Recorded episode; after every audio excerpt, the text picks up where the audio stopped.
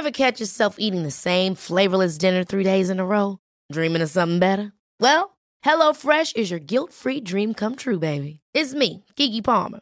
Let's wake up those taste buds with hot, juicy pecan-crusted chicken or garlic butter shrimp scampi. Hello Fresh. Stop dreaming of all the delicious possibilities and dig in at HelloFresh.com. Let's get this dinner party started. Hiring for your small business? If you're not looking for professionals on LinkedIn, you're looking in the wrong place. That's like looking for your car keys in a fish tank. LinkedIn helps you hire professionals you can't find anywhere else, even those who aren't actively searching for a new job but might be open to the perfect role. In a given month, over 70% of LinkedIn users don't even visit other leading job sites. So start looking in the right place. With LinkedIn, you can hire professionals like a professional. Post your free job on linkedin.com/achieve today. Hey, it's Ryan Reynolds, and I'm here with Keith, co-star of my upcoming film, If, only in theaters May 17th. Do you want to tell people the big news? All right, I'll do it. Sign up now and you'll get unlimited for $15 a month and 6 months of Paramount Plus Essential Plan on us. MintMobile.com/switch. Upfront payment of $45 equivalent to $15 per month. Unlimited over 40 gigabytes per month. Face lower speeds. Videos at 480p. Active Mint customers by 5/31/24 get 6 months of Paramount Plus Essential Plan. Auto renews after 6 months. Offer ends May 31st, 2024. Separate Paramount Plus registration required. Terms and conditions apply if rated PG.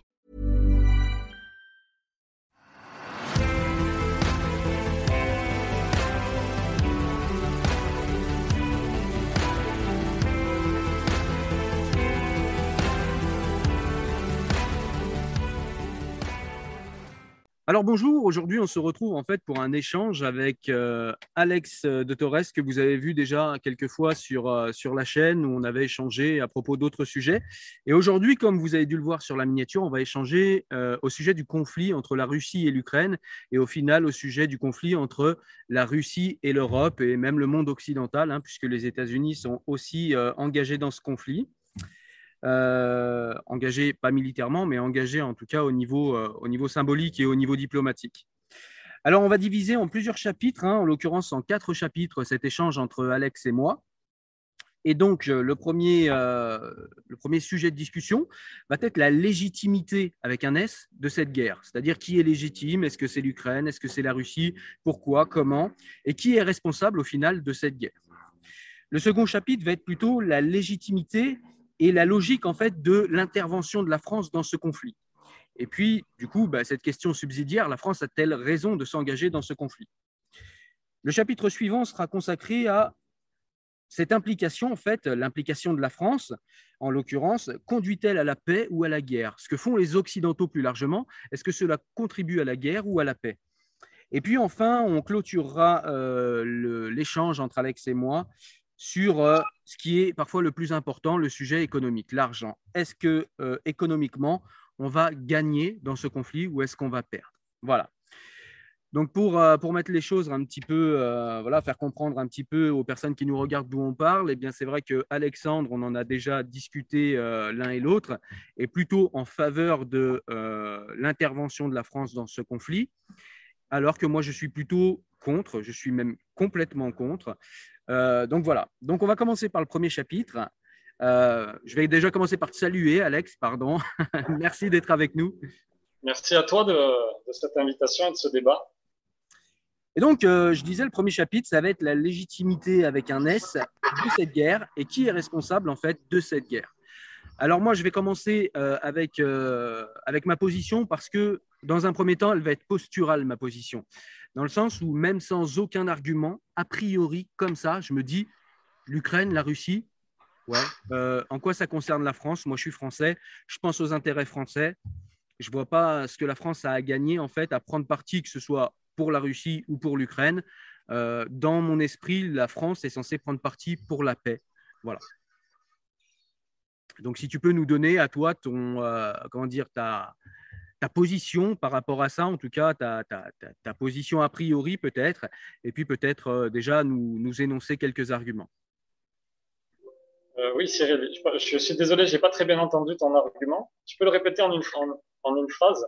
En fait, mon argumentation, elle est plutôt posturale, comme je te le disais. Et en fait, mon argumentation, ce serait plutôt de dire non pas que la France a raison ou a tort ou quoi que ce soit, mais en fait, moi, mon argument, c'est plutôt de me dire, en fait, la France, elle gagne quoi, en fait, dans l'histoire? Elle gagne quoi à s'impliquer dans le conflit ukrainien, que ce soit du côté de l'Ukraine ou du côté de la Russie? En fait, pour moi, la France, elle devrait avoir une position diplomatique neutre et calmer deux enfants, en fait, qui sont en train de se faire la guerre, et de leur dire, écoutez les enfants, maintenant on se calme, la paix en Europe, c'est quand même l'intérêt supérieur de tous, c'est le devoir de la France, elle s'est toujours fait un devoir de prendre les partisans par le cou, les regarder dans les yeux et leur dire, maintenant les amis, vous allez vous calmer. C'est évidemment une analogie que je fais, mais voilà, c'est pour voir comment, c'est pour montrer comment je vois les choses. C'est-à-dire que pour moi, la France devrait être dans une position neutre, mais dans une position diplomatique vigoureuse, et essayer en fait de fortement participer à la désescalade dans ce conflit et ne pas prendre parti ni pour l'Ukraine ni pour la Russie. D'accord. En fait, tu veux commencer par le deuxième sujet, alors pas de problème. Oui, effectivement, mes excuses. Mais non, attends, on peut commencer par le deuxième, aucun problème. Non, en fait, tu m'entends ? Non, en fait, ouais, je t'entends. Non, en fait, on peut partir sur le premier, tu as raison. Mais en fait, en gros, voilà, ce que je voulais dire, c'est que c'est ma position posturale de départ, en gros. Maintenant, si on veut revenir, effectivement, tu as raison, au premier chapitre qui nous occupe, c'est la légitimité dans cette guerre, c'est-à-dire qui est légitime, en fait, dans cette guerre entre l'Ukraine et la Russie. Alors là, si je donne ma position, elle va être encore plus simple, c'est que si je pense que la Russie a des raisons de faire ce qu'elle fait, c'est-à-dire qu'elle n'a pas raison, elle a des raisons. Elle a des raisons objectives de faire ce qu'elle fait, mais elle n'a pas raison. C'est elle qui a déclenché la guerre. Pour moi, la responsabilité dans cette guerre incombe à la Russie, et donc l'Ukraine est tout à fait légitime à se défendre. Il n'y a aucun problème là-dessus pour moi. D'accord.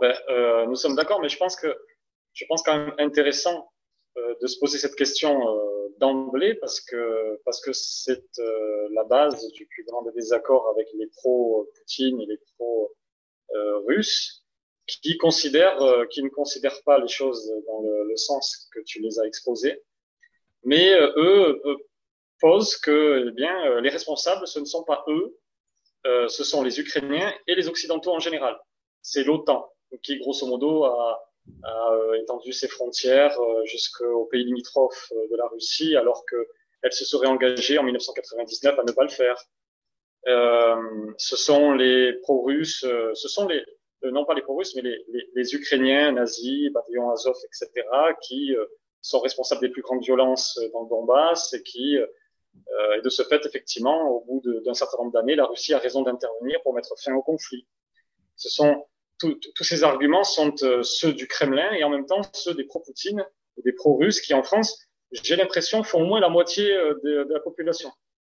Il me semblait donc intéressant de commencer par ce chapitre parce qu'il fallait qu'on mette les choses dans leur sens, parce que sinon, par la suite, toutes les autres questions sont non soutenues parce que nous n'avons pas résolu cette première question-là. Et donc moi, je pense effectivement que l'Ukraine n'a pas grand-chose à se reprocher dans cette affaire, et j'irai même plus loin, l'Occident n'a pas grand-chose non plus à se reprocher dans cette affaire. L'argument selon lequel il y avait des exactions ukrainiennes avant 2014, ou même après des exactions ukrainiennes envers les pro-russes, il y en a bien évidemment, mais il y en a beaucoup moins, d'après les rapports de l'ONU, de l'OSCE, d'Amnesty International, il y en a beaucoup moins que celles des pro-russes, des séparatistes, des Russes eux-mêmes, dans le Donbass. Il faut, je crois, dans cette affaire comme en toute chose, pour savoir ce qui est juste et ce qui ne l'est pas, il faut rétablir la chronologie des faits. Pour savoir si mon attaque est légitime, il faut savoir si l'autre m'a attaqué le premier. Et en tout cas, c'est la question supérieure de la légitime défense, même si ça n'est pas la seule. Or, si on met les choses donc dans l'ordre, au départ, qu'est-ce qui se passe? En novembre 2013, il y a cette tentative d'accord de libre-échange qui devait se réaliser entre l'Ukraine et l'Union européenne. Et Yanukovych, c'était un petit peu avant d'ailleurs, hein, et Yanukovych, le président ukrainien, sous la pression du Kremlin, qui le menaçait directement de blocus commercial et de quantité d'autres menaces, a fini par céder. Il a fini par céder à la pression russe en refusant l'accord de libre-échange, et on a eu Maïdan Je ne sais pas si tu t'en souviens, Cyril, on a eu donc la Maïdan, 100 morts quand même sur la place de Maïdan, les manifestants. Dont des policiers, dont beaucoup de policiers. Dont des policiers en partie, oui, voilà. Mais surtout des manifestants quand même. Ensuite, on a eu ce coup d'État parce que Yanukovych a dû partir donc en Russie, c'était en février 2014. Et puis 3 jours plus tard, après l'espèce de ce qu'on appelle coup d'État, 3 jours plus tard, la Crimée a été annexée. Et juste après, les violences ont commencé dans le Donbass et en Crimée. Et elles ont commencé, d'après les rapports de l'ONU et d'Amnesty International, elles ont commencé à sens unique. Elles ont commencé sur des Ukrainiens, des centaines d'Ukrainiens, des responsables politiques, des journalistes, et sur place. Il y a eu une tentative de coup d'État sur le mode de celui qui avait été réalisé en Crimée dans le Donbass, et l'armée ukrainienne est arrivée, et cette fois, elle ne s'est pas laissée faire comme elle s'était laissée faire en Crimée. Et le bataillon Azov a été créé 3 mois plus tard, 3 mois après Maïdan, 3 mois après l'annexion de la Crimée, le 4 ou le 5 mai 2014, et à ce moment-là, d'autres exactions ont eu lieu en sens inverse, mais sur le principe, sans rentrer dans le détail, sur le principe de manière légitime. Pourquoi ? Parce que, on ne fait pas la guerre, on ne peut pas supporter une guerre ou faire la guerre à quelqu'un sans utiliser à minima ses armes. Ça n'a aucun sens. Quelqu'un qui utilise c'est comme de jouer à une partie de foot quand l'autre est autorisé à tricher. Ça n'a aucun sens. On est obligé, grosso modo, d'appliquer les mêmes règles si l'on veut gagner. Et malgré ce, tout le long, depuis 2014, les exactions côté ukrainien ont été beaucoup moins nombreuses que celles qui ont été exercées contre les Ukrainiens dans le Donbass et ailleurs. Voilà pour la chronologie des faits. Les Ukrainiens ne me semblent donc pas du tout responsables dans cette affaire. Une guerre leur a été déclarée depuis 2014 et en vérité, la Russie leur a toujours fait une guerre, depuis des siècles en tout cas. Et quand ça n'a pas été, pour ne parler que du dernier siècle, quand ça n'a pas été les Soviétiques qui ont fait mourir des millions d'Ukrainiens et qui les ont sacrifiés sur l'autel de la planification. Ouais, mais bon, là, ça reviendrait à… Excuse-moi, je te coupe juste 2 secondes, mais ça reviendrait, vas-y. Ça reviendrait pour nous à reprocher aux Allemands l'Allemagne nazie. Là, à mon avis, tu pars un peu loin. Non, simplement, j'explique le rapport qu'il y a entre l'Ukraine et la Russie. Et en l'occurrence, l'Ukraine, j'insiste sur ce point, s'est battue pour son indépendance. En vérité, l'Ukraine a existé en tant que nation, existe depuis des siècles en tant que nation, mais en tant qu'État-nation, a du mal à préserver son territoire depuis des siècles. Elle était sous domination polonaise et russe pendant longtemps, enfin, en tout cas pendant au moment de la Seconde Guerre mondiale, par exemple. Et donc, il faut… Il faut avoir à l'idée que là, l'agression russe est éternelle presque contre les Ukrainiens, c'est ce que je dis. Et en 2014, elle prend encore une autre forme. Et en 2022, encore une autre. Et c'est à sens unique parce que les Ukrainiens, de leur côté, n'ont jamais envahi le territoire russe. Et n'ont pas les moyens. n'ont pas les moyens, voilà. C'est vrai que ça limite les possibilités. Mais voilà. Et de l'autre côté, l'Occident, je dis simplement ça, après je te laisse la parole. Bien sûr, avec plaisir. De l'autre côté, l'Occident n'est pas non plus responsable dans cette guerre pour un certain nombre de raisons que je ne vais pas toutes les évoquer, mais l'OTAN dans cette affaire s'étend vers la Russie. Pourquoi ? Parce que la Russie a une attitude agressive envers tous les pays qui l'entourent depuis très longtemps. Et donc ces pays-là n'ont pas d'autre choix que de se jeter, parce qu'ils préféraient peut-être agir autrement, simplement préserver leur indépendance, bien évidemment. Parce qu'être dans l'OTAN, ça n'est pas exactement être indépendant. Et donc, non, c'est la Russie qui pousse tous ces pays à se jeter dans les bras de l'OTAN, parce qu'il s'agit pour eux de leur survie, toute leur histoire leur en témoigne. Et voilà, donc ça c'est pour l'OTAN. De l'autre côté, pour l'Occident, il faut savoir que quand même, Vladimir Poutine s'était engagé auprès de Macron et de Biden, 3 jours avant l'invasion, de se réunir en forme de sommet pour discuter de la sécurité en Europe et des limites, etc., d'un certain nombre de principes, de règles qui auraient pu satisfaire Poutine, enfin en tout cas si tant est que, satisfaire les revendications officielles de Poutine, de la propagande de Poutine. Parce qu'en fait, dans les faits, ce que veut Poutine, ça n'est pas réalisable parce qu'il veut effectivement repousser la limite de l'OTAN, il veut récupérer la souveraineté en fait, quoi qu'il ne dise, il veut récupérer la souveraineté sur les anciens territoires soviétiques et ça n'est bien évidemment pas possible. Voilà, je te laisse la parole.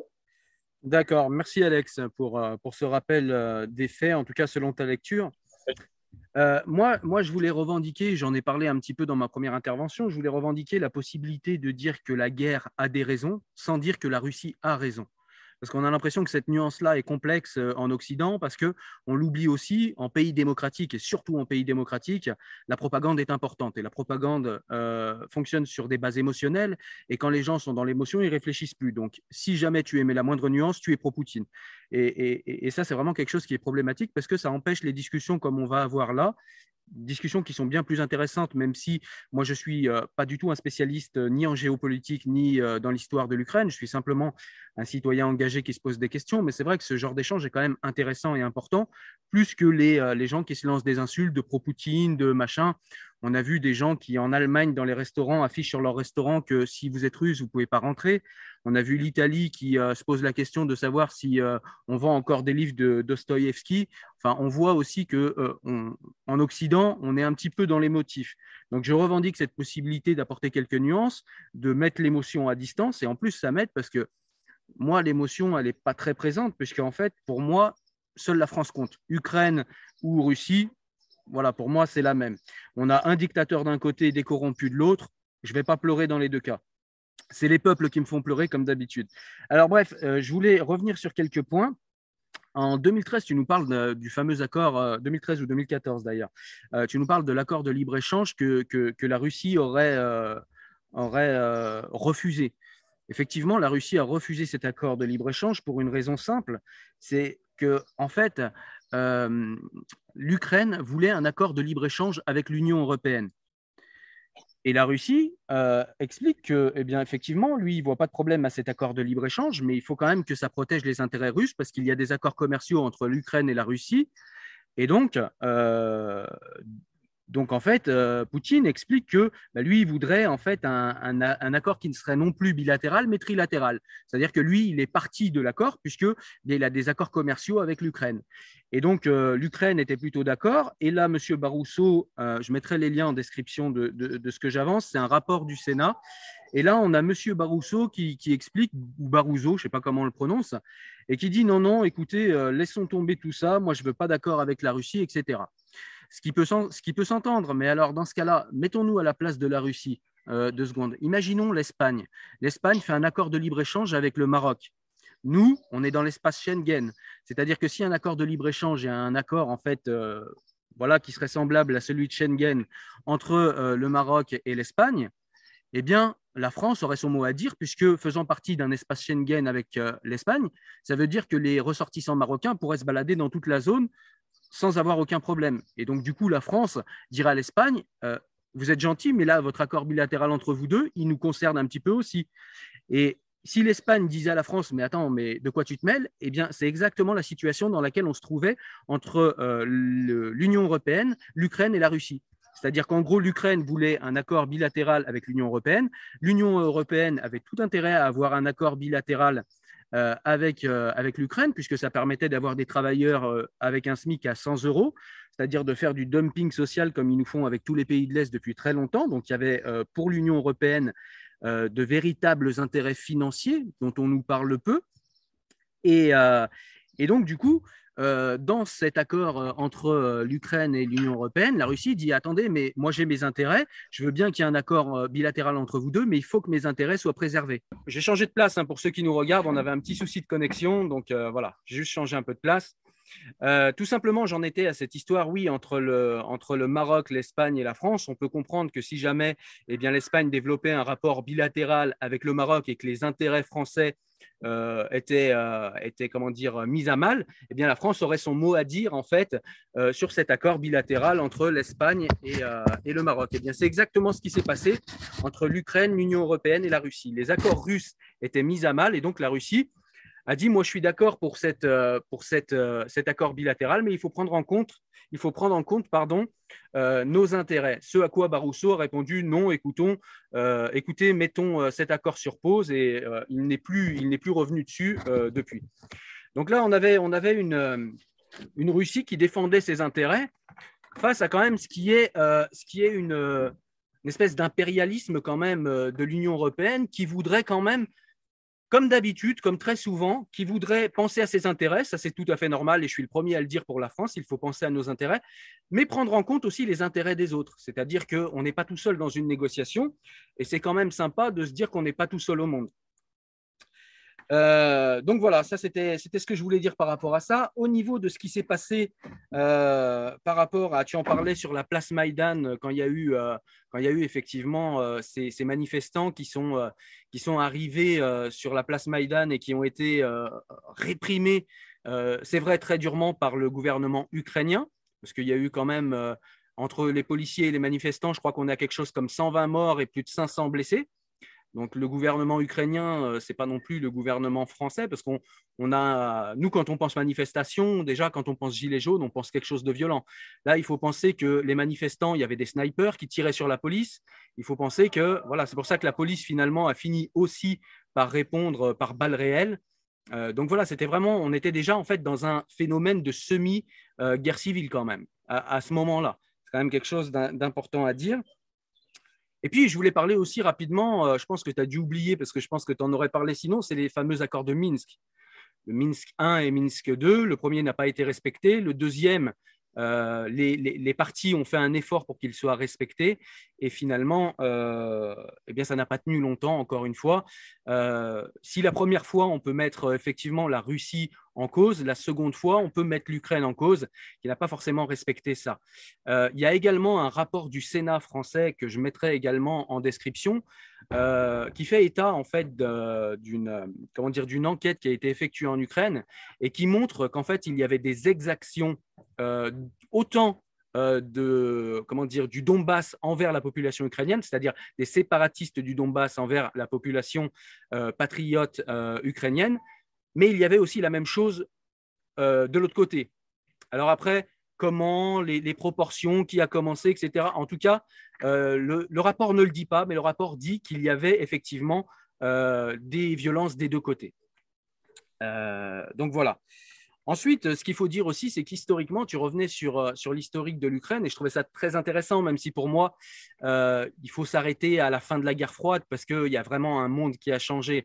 Quand l'URSS s'est effondrée, on n'est plus du tout dans le même monde que quand il y avait l'URSS.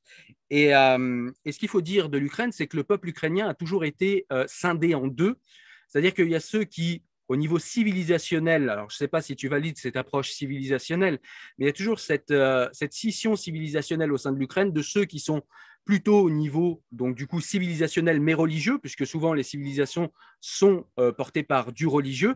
Et donc il y a ceux qui étaient du côté du patriarche, c'est-à-dire de l'Église orthodoxe, et ceux qui étaient plutôt du côté de l'Église de Rome et donc du côté de l'Occident. Et il y a toujours eu des tensions en Ukraine à ce niveau-là.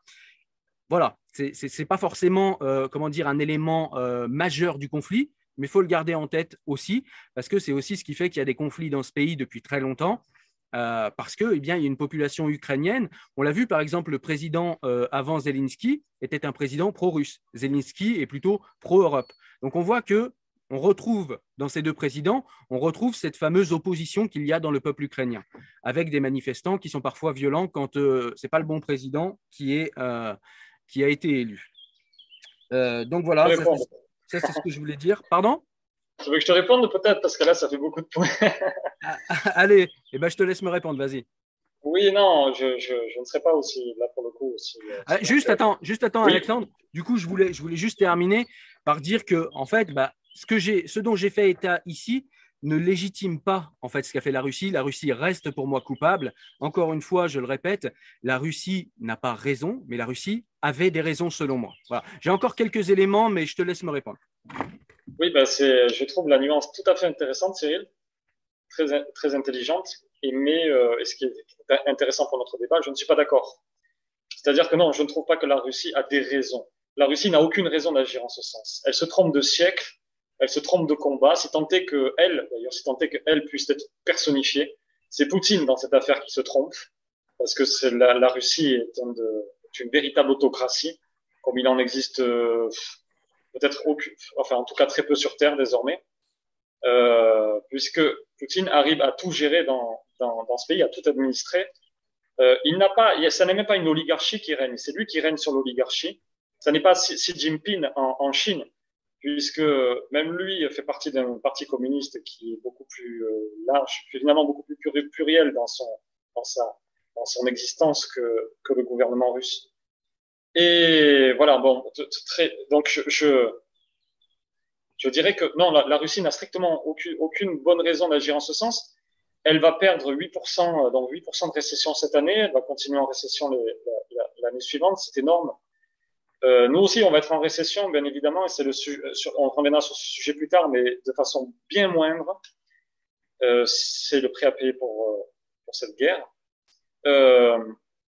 Et pendant ce laps de temps, les Russes n'ont de cesse de s'appauvrir, enfin, en tout cas de ne pas tellement s'améliorer en termes de PIB par tête, ni d'IDH, l'indice du développement humain. Il faut quand même regarder les choses en face. La Russie, normalement, est supposée être un grand pays. C'est supposé être un grand pays depuis longtemps, depuis des siècles. Le pays de Catherine II, etc. Et puis des tsars, etc. Enfin, dont Catherine était d'ailleurs, si je ne me trompe pas. Et la Russie est supposée être une grande puissance européenne, et elle a désormais un PIB par tête qui est en dessous de celui de la Roumanie. La Roumanie lui est passée devant. Elle ne progresse pas assez vite. Elle progresse pas assez vite parce que tout son pouvoir est corrompu du tout au tout. Alors nous aussi, on a de la corruption. En Roumanie, il y en a aussi beaucoup. Mais il y en a. En Ukraine. Et en Ukraine, il y en a aussi beaucoup. Mais même en Ukraine, il y en a beaucoup moins qu'en Russie. Une preuve parfaite. La pire des corruptions, c'est quand il y a une seule administration. C'est quand effectivement un seul personnage et puis les personnages qui gravitent autour.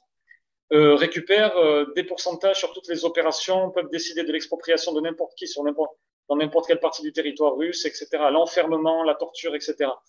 Et côté ukrainien, ben il y a plus de pluralisme. Il y a de la corruption, mais il y a plus de pluralisme malgré tout. Et enfin, en tout cas voilà. Mais simplement, sans parler de l'Ukraine, la Russie devrait être beaucoup plus avancée sur le plan économique. Elle ne l'est pas. Et elle ne l'est pas à cause de ce pouvoir-là. Et cette guerre-là ne va pas l'aider. En vertu de quoi elle l'aiderait? Ça lui coûte des dizaines de milliards d'euros. Certes, elle a de la chance parce que, pour le coup, le prix des matières premières explose et donc ça augmente les entrées financières de l'État russe. Mais l'État russe perd énormément du blocus, quelque part, c'est une forme de blocus, des sanctions en tout cas occidentales. Bon, voilà, c'est un sujet sur lequel on reviendra plus tard. Les accords de libre-échange, moi je ne comprends pas en fait, tu me répondras peut-être, je ne comprends pas pourquoi, en vertu de quoi, ils sont problématiques, ils ne sont pas exclusifs. Moi, en tant que France, je peux avoir des accords de libre-échange avec le Canada, mais aussi avec l'Espagne. Ça n'est pas parce que l'Ukraine allait passer des accords de libre-échange avec l'Union européenne qu'elle s'interdisait pour autant, qu'elle était interdite pour autant de passer les mêmes avec la Russie, si tant est que la Russie soit intéressée par ces opérations. Je ne crois pas que ce soit… C'était le cas, ils étaient intéressés… Ouais. Sauf qu'il y avait, alors j'ai pas les détails, on pourra les regarder, encore une fois, je mettrai le lien en description, j'ai pas les détails en tête, mais c'est simplement qu'il y avait des intérêts russes qui étaient en fait, comment dire, amoindris par cet accord bilatéral, ils ont demandé juste à ce qu'on respecte leurs intérêts. C'est-à-dire qu'ils n'étaient pas contre et du coup, ça devenait un accord trilatéral du coup. Et sauf que, eh bien, on dit que c'est Poutine qui a refusé. Encore une fois, on a un rapport du Sénat qui nous explique, un rapport du Sénat français, puisque je suis très chauvin, désolé, mais on a un rapport du Sénat français qui nous explique que c'est Barousseau qui a refusé la négociation et qui a refusé du coup l'accord et qui officiellement s'est pourfendu d'une phrase voilà, en nous disant bon, bah, les accords sont sur pause, l'adhésion de l'Ukraine est sur pause, sans nous parler du détail. Dans tous les cas, Cyril, qu'importe le détail que je ne connais pas, je ne sais pas si le Sénat dit la vérité ou non, je ne sais pas dans quelle mesure en fait, voilà. Mais peut-être est-ce vrai, peut-être ne.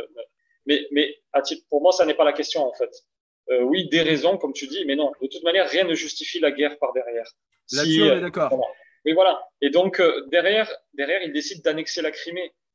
Et c'est-à-dire, oui, voilà, de violer la souveraineté territoriale de l'Ukraine. Et puis ensuite, en fait, leur décision était de faire la même chose dans le Donbass, simplement. Ils ont envoyé d'ailleurs des soldats russes. Les rapports de l'ONU en parlent, les témoins sur place en parlent, etc. Les rapports de l'OSCE ou de l'Amnesty International en parlent. Et donc, ils ont envoyé des soldats sur place. Donc, leur ambition était de faire la même chose, d'amputer l'Ukraine d'une autre partie de leur territoire. Donc, on peut prendre tout ce qu'on veut, oui, effectivement. Moi, tout ce que je vois au niveau de la Russie, c'est que je ne leur donne pas beaucoup d'excuses. Et les accords de Minsk, bien, Ils étaient défavorables à l'Ukraine, qui était obligée finalement d'observer une autonomie plus que marquée et même une interdiction pour leurs militaires d'entrer dans le Donbass, un certain nombre de règles qui leur étaient défavorables. Finalement, personne n'en voulait parce que la Russie joue toujours un double jeu et donc avait besoin de troubles peut-être là pour différentes raisons et puis voulait vraiment récupérer ses territoires. Voilà. Personne n'en voulait ces accords de Minsk. Je ne suis pas certain que les Ukrainiens aient plus de responsabilité que les deux autres parties, les séparatistes et les Russes, dans cette affaire. Quant aux tensions éternelles en Ukraine, peut-être qu'il y a des tensions, il me semble, en tout cas, moi, de ce que j'ai lu avant 2014, entre les russophones et les personnes qui parlent ukrainien, ça se passait pas si mal que ça. Et même plutôt de manière assez indifférente. C'est presque leur histoire de parler à la fois russe, ukrainien, etc. Mais je ne sais pas dans quelle mesure il y avait des tensions. Simplement pour dire ça de manière très rapide. Et par rapport à ton exemple, et je m'arrête là-dessus, par rapport à ton exemple du Maroc et de l'Espagne, c'est autre chose parce que l'Espagne est engagée, elle est véritablement engagée dans un processus d'ailleurs, un processus extrêmement particulier de dénationalisation, en somme, tu sais, de transfert de souveraineté. Comme nous, on s'est engagé depuis un certain nombre de temps à transférer donc notre souveraineté dans les mains de l'Union européenne. Je souffre quand tu dis ça. Ça me fait mal. Non, non, je ne sais pas si ça me fait mal ou pas. Bien évidemment que je suis français, que c'est un processus qui peut être qui peut nous être défavorable d'une certaine manière, mais je ne sais pas exactement ce que ça signifie en fait dans les faits. Est-ce que ça nous est favorable ou pas, je ne saurais dire. Voilà. Et donc, si l'Espagne devait s'engager toute seule, bien effectivement, elle transgresserait les traités qu'elle a signés, qu'elle a ratifiés depuis des décennies, et elle tricherait en somme. Et l'Ukraine n'aurait pas triché en agissant en ce sens. Elle se serait ouverte au marché de l'Union européenne. Ça l'aurait grandement aidée sur le plan économique. Preuve en est avec ceux qui ont, avec la Roumanie, les pays de l'Est, qui n'ont de cesse de se développer. Même la République tchèque commence à être un pays extrêmement intéressant, avec un PIB intéressant, un pays de partout intéressant. Voilà. Voilà, Cyril, à toi. Alors, sur cette... excuse-moi, en un mot pour dire là-dessus, pour rebondir sur ce que tu disais. Voilà, sur ce coup d'État, après, tu parles de Zelensky qui est pro-occidental, comme d'une séparation à l'intérieur de l'Ukraine.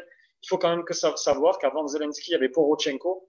Et Porochenko a été élu, et avant lui d'ailleurs, il y avait le président du Parlement ukrainien, dont je ne me souviens pas le nom, qui aura duré 6 mois après la révolution de Maïdan. Et il faut savoir que Porochenko a été élu au premier tour avec 58%. Et d'ailleurs, contre une autre candidate, Timochenko, je crois qu'elle s'appelle, et qui était aussi d'ailleurs pro-occidentale. Et Zelensky, plus tard, sera élu. Il faut savoir que, quand même, l'OSCE est un organisme très sérieux en Europe, dans lequel est engagée la Russie aussi. Et l'OSCE a déclaré que les élections de Porochenko étaient tout à fait bien faites. Les observateurs sur place n'ont observé aucune... Je l'ai vu, ouais. Voilà. Ouais, c'est vrai. Donc, il est clair qu'en Ukraine, entre autres, avec les sondages, tout ce que l'on a par ailleurs, il est clair qu'en Ukraine, la volonté d'être plutôt se rapprocher de l'Union européenne que de Moscou est absolument terrifiante en pourcentage. Elle est bien évidemment que, par contre, je ne parle pas du Donbass. Dans le Donbass, il me semble que le rapport est inversé. Voilà. Alors moi, ça va être ma dernière intervention sur le sujet, tout simplement pour dire que, effectivement, je voulais revenir sur le fait que il y a forcément des gens qui sont pro-russes parce que sinon il n'y aurait pas de séparatisme dans le pays, il n'y aurait pas eu effectivement, l'OSCE nous parle également dans le Donbass du fameux référendum, et tu le dis toi-même, l'OSCE est un organisme sérieux, il nous explique qu'il n'y a pas de problème avec ce référendum et qu'il a également été très sérieux, donc il y avait véritablement des gens qui voulaient se détacher de l'Ukraine et ils ont été majoritaires, donc voilà, il y a aussi ça à prendre en compte. Je voulais aussi revenir sur le fait, alors ça c'était avant que tu ajoutes des éléments, je voulais parler de l'OTAN et de son fonctionnement. J'ai ressorti, pareil je le mettrai en description, j'ai ressorti un discours du général de Gaulle qui rappelle qu'il voulait sortir du commandement intégré de l'OTAN puisque en fait faire partie de l'OTAN comme on voudrait que, c'est-à-dire les États-Unis veulent que l'Ukraine fasse partie de l'OTAN depuis longtemps, il faut bien se rendre compte de ce que ça veut dire.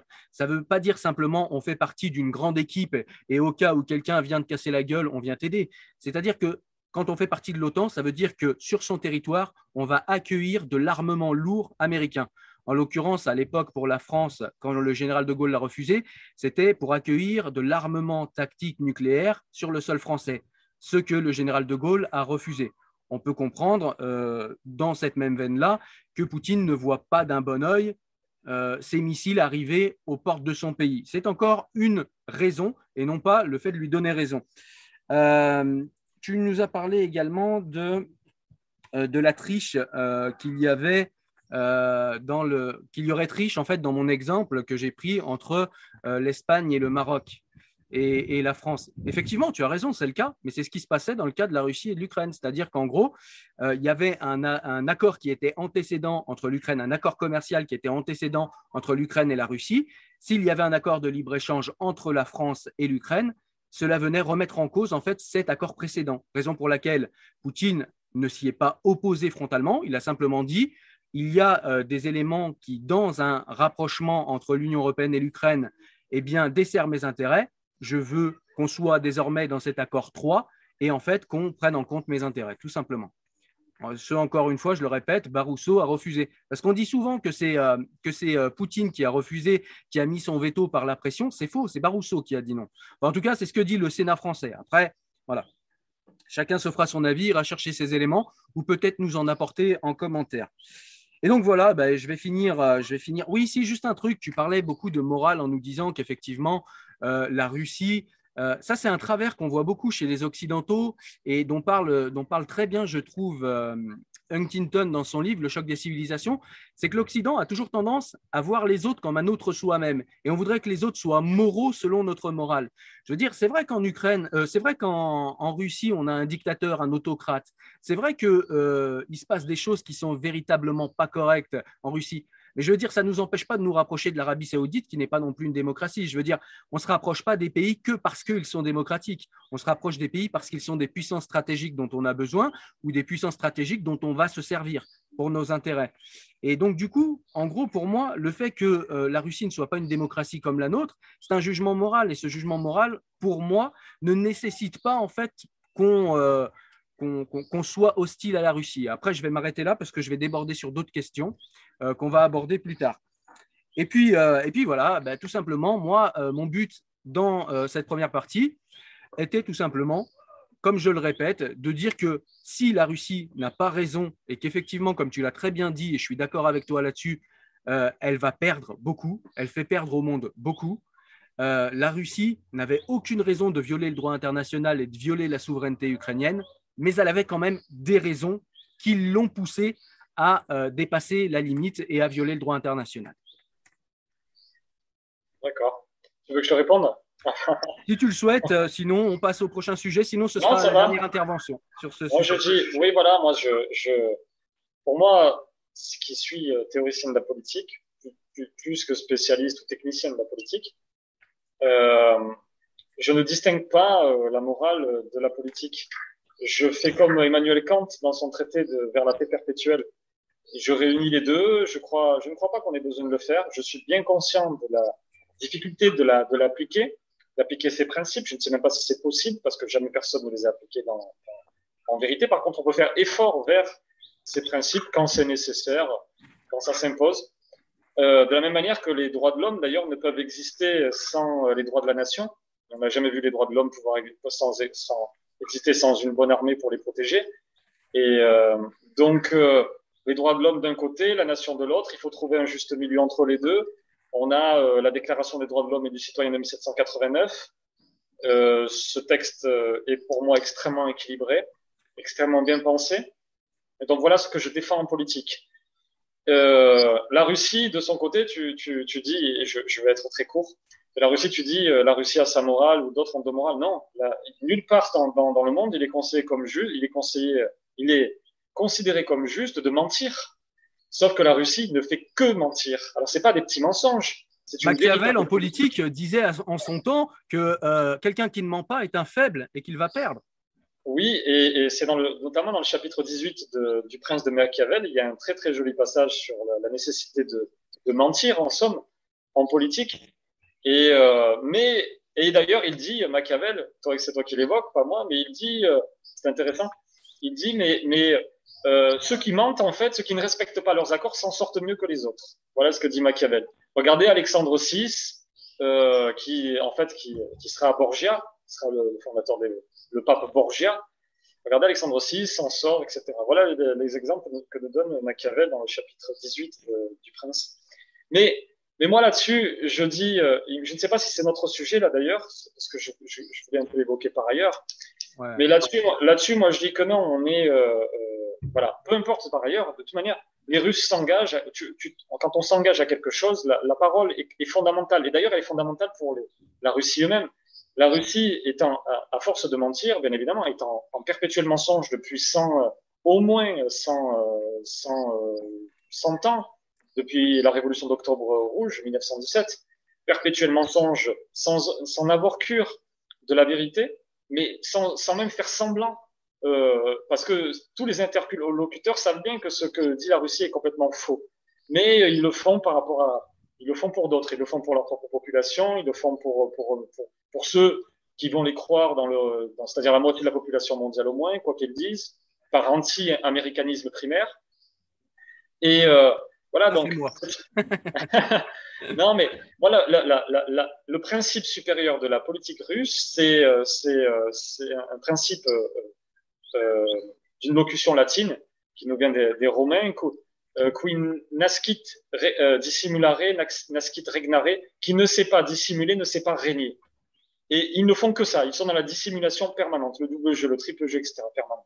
Alors, toi, tu peux estimer que ça n'est pas une affaire de morale. Non, c'est là pour le coup mentir. Personne ne trouve ça juste bon. Voilà, simplement pour répondre à ce que tu disais, on aura le temps de rentrer un peu plus dans les détails de cette politique. Si tu me permets juste un point quand même sur d'insister sur cette Russie.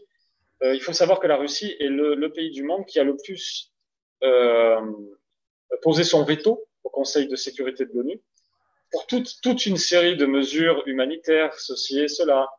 Par exemple en Syrie, même quand la Ligue arabe voulait envoyer des casques bleus en Syrie, bien évidemment la Russie a opposé son veto. Elle n'a jamais demandé l'intervention des casques bleus nulle part, il me semble, sur Terre, et encore moins. Alors, je sais pas, peut-être quelqu'un qui regardera me contredira, mais je ne crois pas qu'elle l'ait demandé dans le Donbass. Si tant est que les Russes sur place ou les russophones avaient des problèmes vis-à-vis des bataillons de je ne sais quoi, Azov et les Haïdar et je ne sais quoi. Bien, pourquoi n'a-t-elle pas demandé l'intervention des casques bleus? Ça aurait permis de protéger la population. Et voilà. En tout cas, jamais elle n'est allée dans le sens de la paix parce que la Russie n'a pas intérêt à la paix. Les démocraties libérales ont intérêt à la paix parce que ce sont des démocraties commerciales. Mais la Russie n'est pas du tout un État, c'est un vestige d'un État, d'une forme qui d'ailleurs existe majoritairement encore sur Terre, hein, c'est vrai. Mais voilà, simplement pour insister sur ces points-là. Et je te laisse parler maintenant, Cyril, et on va passer à l'autre sujet, je crois. Exactement, on va passer au deuxième sujet, c'est-à-dire légitimité et logique de l'intervention de la France. Et donc, du coup, la question logique qui arrive derrière, c'est la France a-t-elle raison de s'engager dans ce conflit? Alors, j'en profite pour j'aurais pu te répondre, ça va avoir l'air d'une réponse, mais finalement, c'est une belle transition que tu m'offres. C'est qu'encore une fois, on est dans la morale. Et c'est vrai que quand tu parles de la Déclaration des droits de l'homme, etc., c'est des choses que je respecte éminemment. Pour moi, c'est des textes saints, mais dans le sens profane du terme. Mais je veux dire, c'est des textes auxquels, voilà, pour moi, c'est des Bibles. C'est même plus que des Bibles. Simplement, il faut qu'on se rappelle que le droit qu'on se donne à nous-mêmes, eh bien, on doit se l'appliquer d'une manière souveraine à nous-mêmes. On n'a pas non plus autorité. Et là, ça va vraiment dans la question de la légitimité. Je veux dire, on n'a pas autorité à aller faire la morale ailleurs. On n'a pas autorité, nous, à dire la morale dans le monde. Ou alors, on fait Pasteur. Mais il me semble qu'on fait de la géopolitique et qu'on préserve nos intérêts et qu'on n'est pas des pasteurs. Les États-Unis l'ont fait jadis, hein, puisque c'était un moyen de développer, encore une fois, leur soft power. Ils sont très forts pour ça. Merci les protestants. Donc voilà, légitimité et logique de l'intérêt de la France. Moi, comme je l'ai dit en début de vidéo, en déflorant un petit peu la question, c'est que je ne vois pas ce que la France va gagner en fait à aller prendre parti dans ce conflit. Alors pour moi, la France devrait se mêler de ce conflit, mais d'une manière neutre. C'est-à-dire en fait, la France devrait être une force diplomatique vigoureuse, tout simplement pour inciter à la désescalade et à la paix, puisque tout le monde a intérêt en fait à la paix. Dans ce coin-là, me semble-t-il, et même dans toute l'Europe. Voilà, bon, si on peut commencer comme ça. Oui, et la question de la désescalade, on la traitera après dans le chapitre suivant, qui va traiter de la paix et de la guerre, et si l'implication française va dans le sens de la paix ou de la guerre. Mais dans ce chapitre, il me semble intéressant de rappeler quand même, selon ce que tu disais, à savoir, est-ce que la France a raison de prendre pas autant parti? Est-ce que on peut parler de morale ou d'intérêt, si tu aimes à distinguer. Je crois qu'effectivement, l'époque actuelle, parce que moi qui vis plutôt dans les livres très anciens, l'époque actuelle distingue les deux, la morale et l'intérêt. Moi, je réunis les deux dans l'école libérale du XVIIIe siècle, ce qu'on appelle la morale de l'intérêt. Mais distinguons-les, et nous parlerons alors d'autres morales, etc. Distinguons-les, et parlons d'emblée des engagements de la France. Je crois que la parole d'un empire ou d'une puissance qui cherche à être impériale, parce que c'est un petit peu ce que la France est encore, malgré tout, même si elle n'est plus beaucoup, c'est fondamental. Imaginons que les États-Unis faillissent avec leur parole, parce que les États-Unis sont le véritable empire du monde actuellement, et abandonnent les Philippines dans l'agression chinoise actuelle, vis-à-vis de ces îles, parce que la Russie revendique toutes les îles qu'il y a en mer de Chine. Elle l'a décrété, ce ne sont pas ses territoires, mais elle a décrété que tout était à elle. Et si les Américains faillissent, comme ils l'ont fait d'ailleurs vis-à-vis d'un petit rocher que la Chine a annexé récemment, et il y a quelques temps, après on n'a plus confiance, les Philippines n'ont plus confiance dans les Américains, et puis après vont se porter peut-être plutôt se disant si je peux pas faire confiance aux Américains, il me reste peut-être plus que la Chine. Alors certes, ce sera sous une autre forme, etc. Et donc selon un calcul d'intérêt, ils iront plutôt vers un autre que vers nous. Ça fonctionne de la même manière pour nous. On vend énormément d'armes dans le monde. On est extrêmement présent dans le monde, par exemple dans le monde de l'agriculture, de l'agriculture, de la consommation alimentaire. Ouais. Avec nos champs, etc. Et si demain la parole française ne vaut plus rien, si on s'engage, parce qu'on est engagé, et j'insiste sur ce point, et je vais revenir sur ces engagements, si demain la parole française ne vaut plus rien ou plus grand-chose, bien les autres pays ne nous feront plus confiance, les autres acteurs économiques ne nous feront plus confiance. Nous préférons toujours d'autres, sauf les plus mauvais d'entre eux, sauf les plus vides d'entre eux, qui d'ailleurs n'ont pas la confiance des autres, parce que pour faire des échanges il faut deux personnes quand même qui sont en confiance l'une avec l'autre. Et si par exemple l'Iran trahit en permanence ses engagements en matière d'achat, eh bien les vendeurs ne lui fourniront plus grand-chose, ne s'engageront plus auprès d'elle, tu vois. Et donc on est extrêmement engagé naturellement dans cette guerre de par le mémorandum déjà de Budapest de 1994, qui quand même faut-il rappeler ce que cela signifie. L'Ukraine, qui était parmi les premières puissances mondiales nucléaires, accepte de se dénucléariser. C'est quand même un acte absolument majeur. Si la Russie, la Grande-Bretagne, la France et les États-Unis s'engagent à protéger son territoire, et la Russie, bien évidemment, qui n'a jamais respecté aucun accord, ne le respecte pas, transgresse son territoire à tout va. Transgresse sa souveraineté, viole sa souveraineté, mais encore nous autres, Français et Anglais, plus encore que les Américains, Français plus encore que les Anglais et les Américains, nous nous refusons à toute forme de rapport de force direct avec Poutine. Mais je vais le dire d'une autre manière, c'est aussi logique, on en reviendra parce que je crois que tu vas évoquer la possibilité de la guerre nucléaire. Voilà. Mais il n'en reste pas moins que nous sommes engagés. Alors si on ne peut pas intervenir militairement, au moins qu'on fasse tout pour aider ces Ukrainiens auprès desquels nous nous sommes engagés. Ensuite nous sommes engagés de par l'Union européenne. Dans l'Union européenne, il y a le paragraphe 7 de l'article 42 du traité de Lisbonne, le traité sur l'Union européenne de 2008, qui pose l'assistance nécessaire entre les pays de l'Union européenne en cas d'agression militaire. Il s'avère qu'il y a beaucoup de pays désormais limitrophes de la Russie qui, avec lesquels la Russie n'a eu aucun grief dans tout le restant, en tout cas depuis des siècles, à les envahir, à en faire à peu près ce qu'ils souhaitaient. Et donc, ces pays-là ont peur de ce qui se passe en Ukraine. Donc, d'une certaine manière, ce qui se passe à leurs frontières, c'est ce qui se passe à nos propres frontières. Nous n'avons pas intérêt à ce que nous autres, enfin, à ce qu'il y ait une guerre juste à côté de nos propres frontières. Donc, nous devons assistance auprès de ces pays. Et puis, ensuite, il y a, tu le sais, l'OTAN, les accords de l'OTAN, et qui, eux aussi, nous obligent à porter assistance aux pays qui font partie de l'OTAN et qui sont aussi limitrophes avec la Russie. Voilà un petit peu les trois pays, Lettonie, Estonie, Lituanie, font partie de l'OTAN et sont en frontière. Ouais, mais pas l'Ukraine. C'est ça que je voulais dire, pas l'Ukraine. Non, mais ils sont en frontière, et puis ils sont en frontière avec l'Ukraine, et ils sont en frontière. Puis il y a la Pologne qui est en frontière avec l'Ukraine et qui fait partie de l'OTAN, ouais, etc. Et donc nous sommes engagés auprès de tous ces pays et qui savent bien, ô combien il ne faut jamais tourner le dos à la Russie. Il ne faut jamais considérer que les Russes peuvent se transformer en pacifistes. Il n'y a pas tellement dans le monde de pays moins pacifistes que le pays russe. Voilà. Tenir ses promesses, pour moi, c'est fondamental. On pourrait prendre l'autre partie, celui de Machiavel, dont tu parlais tout à l'heure. Mais si ça fonctionnait au XVIIe siècle, Machiavel écrivait Le Prince, en tout cas publiait Le Prince en 1632, je crois, environ. Et le rédigeait en... De quoi? Ouais, et le rédigeait en 1615, quelque chose comme ça. Et donc, en ce temps-là, effectivement, mais aujourd'hui aussi, on ment. Faut pas que nos spectateurs me prennent pour un naïf. Je sais bien que la politique, c'est du double jeu permanent. Il faut avoir du double jeu. Si tu n'as pas de double jeu, tu perds la partie dans tous les cas. Et le fondement de la politique, c'est la guerre.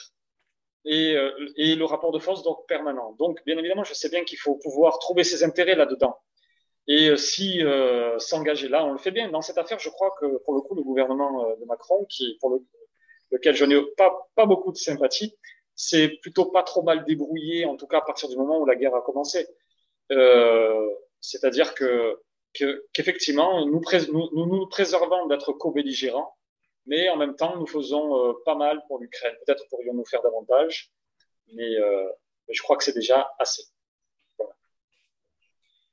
D'accord, merci Alexandre. Alors du coup, moi, je voulais revenir sur la puissance impériale de la Russie.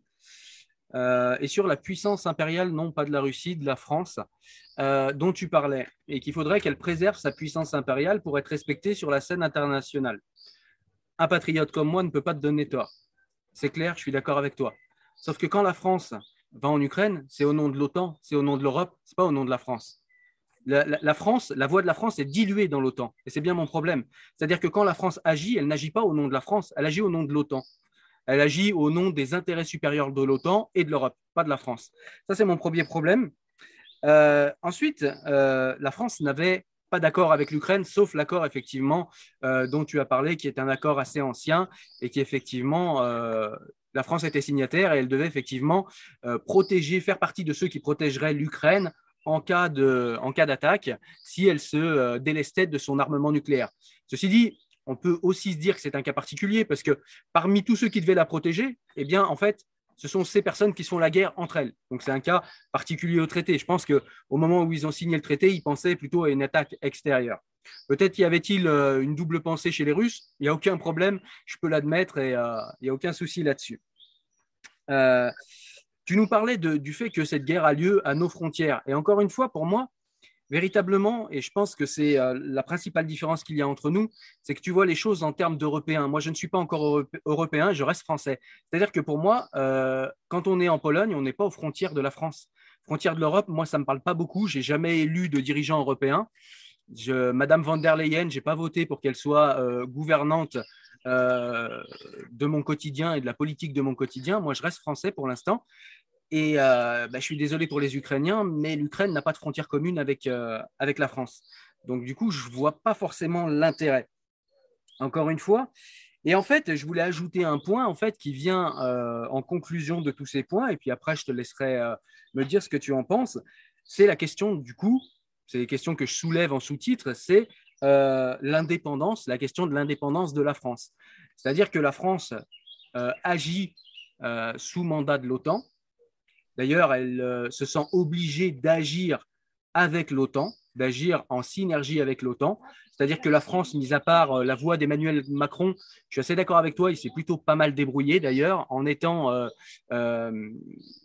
dissonant du discours occidental, plutôt belligérant. On a écouté Biden parler de génocide, de dictateur, etc., faire des grandes déclarations qui ne servent à rien d'autre qu'à monter la tête à tout le monde. On a vu certains pays européens le faire, et c'est vrai qu'Emmanuel Macron rappelle qu'il ne faut pas humilier la Russie, que c'est une grande puissance nucléaire et qu'un jour, il va falloir faire la paix avec ces gens. Et donc, voilà, on a essayé d'humilier l'Allemagne jadis, on a vu comment ça s'est terminé. Il faudrait qu'on prenne un petit peu les leçons de l'histoire et qu'on se rappelle qu'humilier une grande puissance, ce n'est pas non plus la panacée, même si on pense qu'en termes d'intérêt et non pas en termes d'éthique. Donc, voilà. Et puis voilà, oui, aborder cette, je te laisse aborder en premier cette indépendance ou cette dépendance de la voix de la France qui est diluée dans l'OTAN, diluée dans l'Europe et qui même est influencée maintenant par Zelensky qui vient faire des déclarations vidéo en pleine élection présidentielle, entre les deux tours, il vient faire des déclarations comme ça à l'Assemblée nationale française et donner des recommandations et dire qui est le bien, qui est le mal, mais où sommes-nous ? Voilà, je te laisse. Moi, je ne sais pas. Encore une fois, toi, tu vois l'œil de l'OTAN dans toutes les déclarations françaises. La France existe malgré tout, indépendamment des institutions dans lesquelles elle est engagée. C'est traité d'ISLA d'ailleurs. Hein. On existe en tant que pays prétendument libre, si bien évidemment c'est un petit peu contradictoire. Mais on existe en tant que pays, on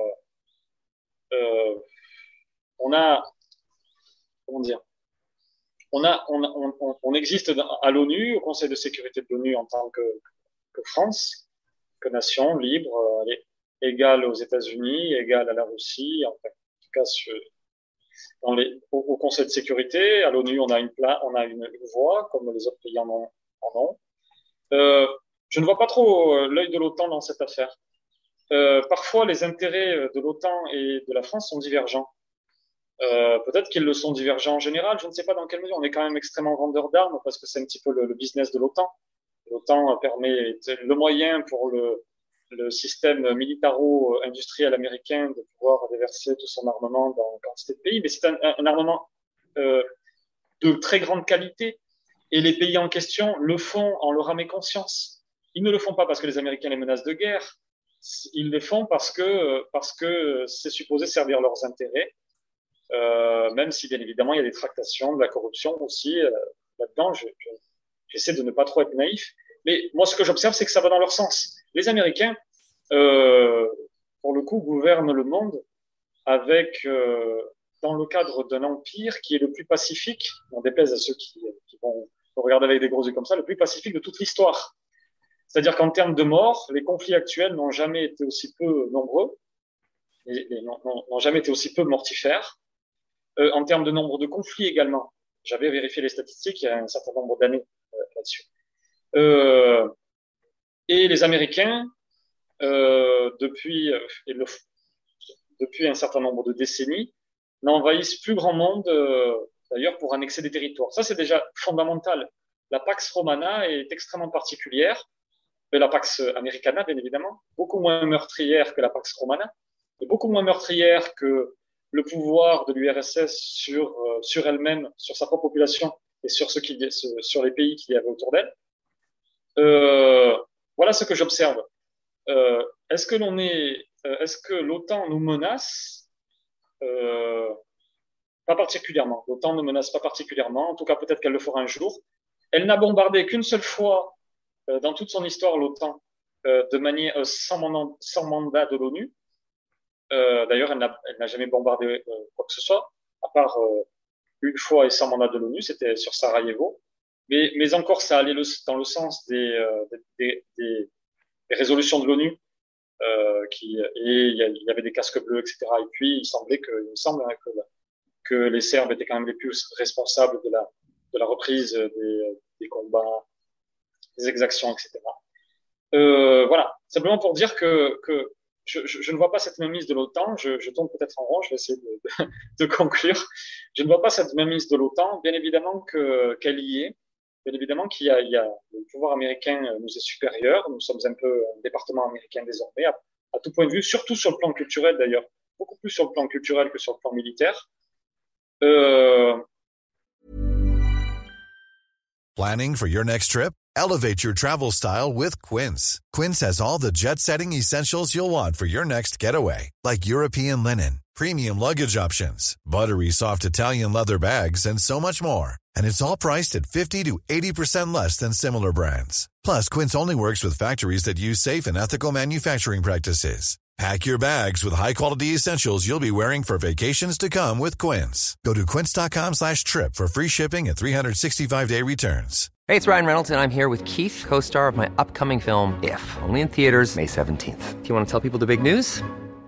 All right, I'll do it. Sign up now and you'll get unlimited for $15 a month and 6 months of Paramount Plus Essential Plan on us. MintMobile.com/switch. Upfront payment of $45 equivalent to $15 per month. Unlimited over 40 gigabytes per month. Face lower speeds. Videos at 480p. Active Mint customers by 5/31/24 get 6 months of Paramount Plus Essential Plan. Auto renews after 6 months. Offer ends May 31st, 2024. Separate Paramount Plus registration required. Terms and conditions apply if rated PG. Et sur le plan, sur le plan administratif, voilà. Mais ce que je dis simplement autrement, c'est que, si je peux me permettre d'essayer de dire quelque chose d'un peu lucide, d'essayer de le faire, désormais, nous n'avons pas d'autre choix.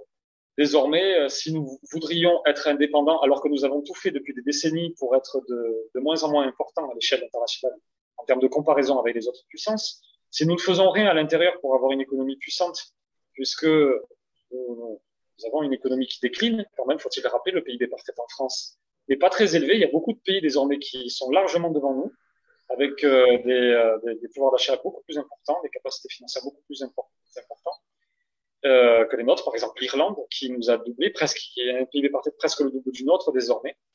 Voilà. Donc, nous n'avons plus le choix que de faire avec des pays qui désormais sont un peu nos tuteurs. Ce n'est pas exactement le cas malgré tout. On s'en sort malgré tout en ayant encore un certain nombre de pays de places, de positions fortes à l'échelle mondiale, par les instances internationales ou même à l'échelle territoriale, géostratégique. Voilà. Donc, voilà ma réponse. On est malgré tout indépendant. On préserve un peu. En vérité, ce que l'on préserve comme indépendance, c'est à peu près peut-être le maximum qu'on puisse faire. J'ai l'impression. D'accord. Alors, moi, ce que je voulais te répondre à tout ça, c'est que tu nous dis que la France n'est pas… tu ne vois pas, en fait, la main de l'OTAN sur la France. Bah, déjà, là où je suis d'accord avec toi, c'est que la France est responsable de sa propre servitude, comme très souvent. Comme le dit la Boétie, la servitude est très souvent volontaire. Et l'armée française, même si c'est la plus importante d'Europe, elle est nue. C'est-à-dire qu'on a fait confiance au parapluie américain, ce qu'on appelle le parapluie américain. C'est-à-dire que les Américains nous protègent de par leurs armes, de par leur immense armée, ce qui nous place en position de vassal. Et ce qui nous place en position de vassal dans l'OTAN, puisque les États-Unis sont effectivement un membre important de l'OTAN. Et quand ce sont eux qui ont les plus grosses armes et les plus gros colts dans le duel, forcément, c'est eux qu'on respecte. Et ils n'ont pas besoin d'être violents pour ça. C'est-à-dire que si demain je vois, si demain je suis devant Mike Tyson, je ne vais pas chercher à être violent avec lui. Je vais lui dire, ok, t'as raison. Quoi ? Mon t-shirt, il est à toi, bien sûr. Tiens. Voilà. Et c'est ce qui se passe avec les États-Unis à l'échelle internationale. Je grossis le trait, évidemment, mais c'est pour faire comprendre ce que je veux dire. Donc oui, la France, elle est à poil. Donc au niveau militaire, elle est à poil, et c'est elle qui a décidé de cela. Alors apparemment, là, elle a un petit coup de jus. Elle se rappelle que il peut y avoir la guerre. Donc elle donne la moitié de son armée. J'exagère encore une fois, mais elle donne la moitié de son armée à l'Ukraine. Peut-être va-t-elle reformer son armée sur les années à venir, sur les décennies à venir. Il faut le souhaiter. Tu nous dis qu'effectivement, l'OTAN vend des armes et que c'est un de ses business juteux, un de ses plus gros business. Que ce soit les États-Unis, et là pour le coup, la France n'a rien à envier aux États-Unis. On est aussi, enfin, on n'a pas les mêmes échelles, mais en tout cas, c'est vrai que c'est un business important pour nous aussi de vendre des armes. Donc là, on revient à cette histoire de morale, on vend des armes et on prône la paix. Ok, c'est bizarre. Alors, on vend des armes, c'est pour faire quoi?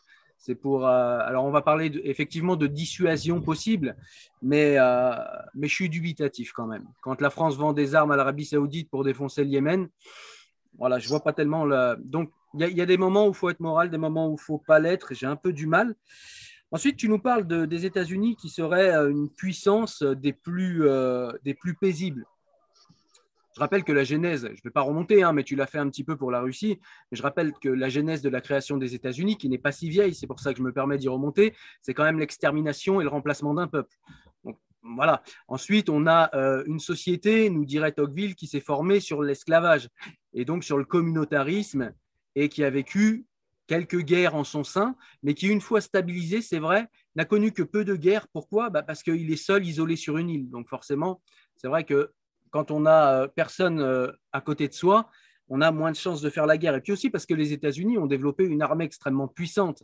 Et comme je le disais, eh bien, on peut comprendre qu'une armée extrêmement puissante, eh bien, elle a des États qui vont plus facilement venir lui demander de l'aide, de la secourir plutôt que rentrer en conflit avec les intérêts américains. C'est plus compliqué de dire à quelqu'un qui est puissant « non, je ne veux pas ». On a vu Cuba, hein, ce qui lui est arrivé. Cuba a dit non. Eh bien, mes amis, vous allez bouffer du rat. Effectivement, ils n'ont pas balancé de bombes, hein, ils les ont laissés crever tout seuls. C'est l'humanisme selon les Américains. C'est peut-être plus humain, mais moi, je ne vois pas de différence avec la guerre en Ukraine, par exemple. Donc voilà, dans l'OTAN, il y a effectivement des pressions diplomatiques et tu nous disais que la France est devenue un département américain et tu n'as pas tort et ça me fait mal de le dire et c'est peut-être pour cela que eh bien, je suis encore irrité, peut-être que je ne suis plus de mon époque en fait, peut-être que je suis un vieux con qui n'a toujours pas compris que la France est l'Europe, qu'elle est dissoute dans l'Europe et que la souveraineté française a été transférée à cette grande démocratie qu'est l'Europe. C'est ironique, évidemment. Mais moi, je ne m'y fais pas, en fait. Je ne m'y fais pas. La France doit récupérer. Je pense qu'on ne peut pas récupérer notre souveraineté demain, mais on doit pouvoir récupérer notre souveraineté. On a le plus gros réseau diplomatique mondial devant les États-Unis. Ce n'est pas rien. Tu le disais tout à l'heure, on a une puissance impériale. Cette puissance impériale, en France, pour le coup, elle est diplomatique, donc elle est censée apporter la paix. Et je ne trouve pas la voix de la France qui a toujours œuvré pour la paix dans la prise de position qui est la sienne dans le conflit entre les Russes et les Ukrainiens. Et oui, les Russes et les Ukrainiens, pardon. Et donc, pour revenir en fait au début de la question, je vais te poser une question et je vais y répondre moi avant de te laisser répondre, mais je vais y répondre par un mot, t'inquiète pas, tout simplement pour dire que gagne la France à faire cette guerre. Eh bien, pour moi, elle ne gagne rien. Et donc, je te réitère la question, Alex, s'il te plaît, que va gagner la France ? Que va véritablement gagner? Quels sont les intérêts? Alors, tu nous as expliqué tout à l'heure qu'effectivement, elle gagnait l'intérêt de voir sa parole respectée. Somme toute, l'Ukraine est un pays assez pauvre. Je veux dire, on n'a pas de grands intérêts là-bas. Je voulais juste rajouter une parenthèse, pardon, et après, je te laisse la parole. Je voulais juste rajouter une parenthèse. Tu nous disais que la France était désormais un vassal des États-Unis et parce qu'elle l'a bien choisi, parce qu'elle l'a bien cherché. Et c'est vrai qu'on a la politique qu'on peut. Et on aurait envie de répondre ce même argument à l'Ukraine. On a la politique qu'on peut, on a une politique qui a à voir avec sa géographie. Quand on décide de se battre avec un ours et qu'on est une sauterelle, il faut assumer, il ne faut pas appeler les ours qui sont autour. Voilà, tu évoques beaucoup de sujets, je ne sais pas si je vais pouvoir m'en sortir. Mais... Juste se concentrer peut-être sur que va gagner la France du coup. Non, mais déjà sur l'Ukraine, juste je te réponds sur l'Ukraine et puis je rembobine. Mais, L'Ukraine s'est engagée, s'entraîne avec l'OTAN depuis 2014, s'est engagée à des accords avec les Américains. D'ailleurs, si l'Ukraine tient, c'est grâce aux Américains plus que grâce à quiconque autre pays. Les services de renseignement américains, qui sont les plus performants sans aucun doute du monde, fournissent des informations extrêmement précieuses aux Ukrainiens. Les Américains fournissent des armes en nombre, en quantité, des quantités d'autres éléments qui aident énormément les Ukrainiens. C'est beaucoup mieux. Je veux dire, les Ukrainiens, pour l'instant, montrent qu'ils ont fait un bon choix.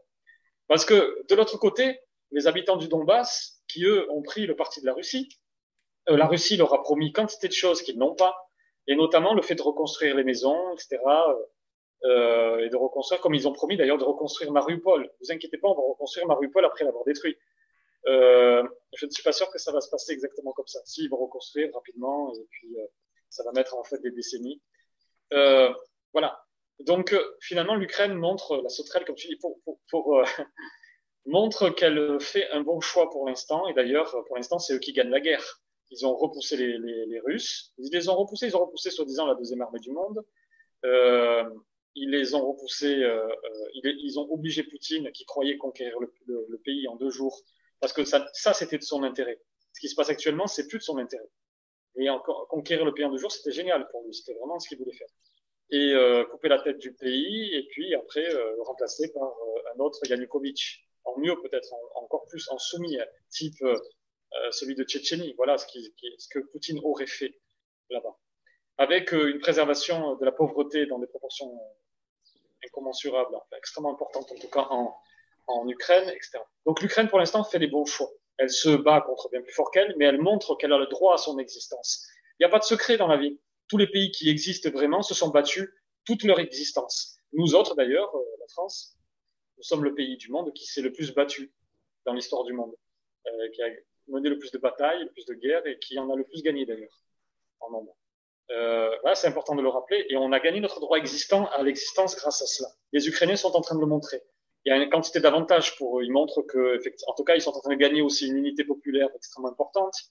Voilà. Nous autres, nos intérêts là-dedans, ils sont déjà d'être du bon côté, du côté des mandats de l'ONU, du côté des instances internationales, du côté de, parce que faut-il le rappeler, il n'y a plus que 5 pays qui ont défendu la Russie dans cette affaire. Tous les autres pays ont quand même, il y en a quelques-uns qui ont été neutres, sinon tous ont voté pour la fin des, je ne sais plus quoi, la fin du conflit en Ukraine, etc.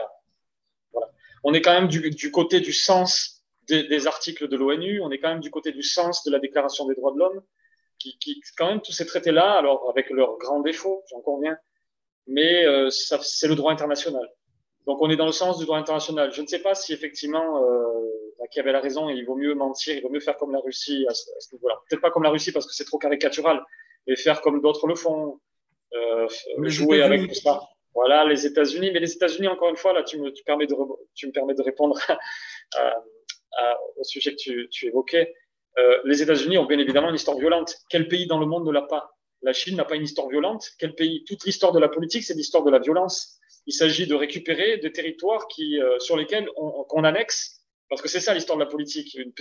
Qu'on soit 2, 3 ou 4, on annexe des territoires. Et puis, après, on dit, ceci est à moi. Tu sais, c'est la phrase un petit peu de Rousseau dans son discours sur les inégalités. Ouais, ceci est à moi, et l'autre, c'est le fondement de la propriété pour lui.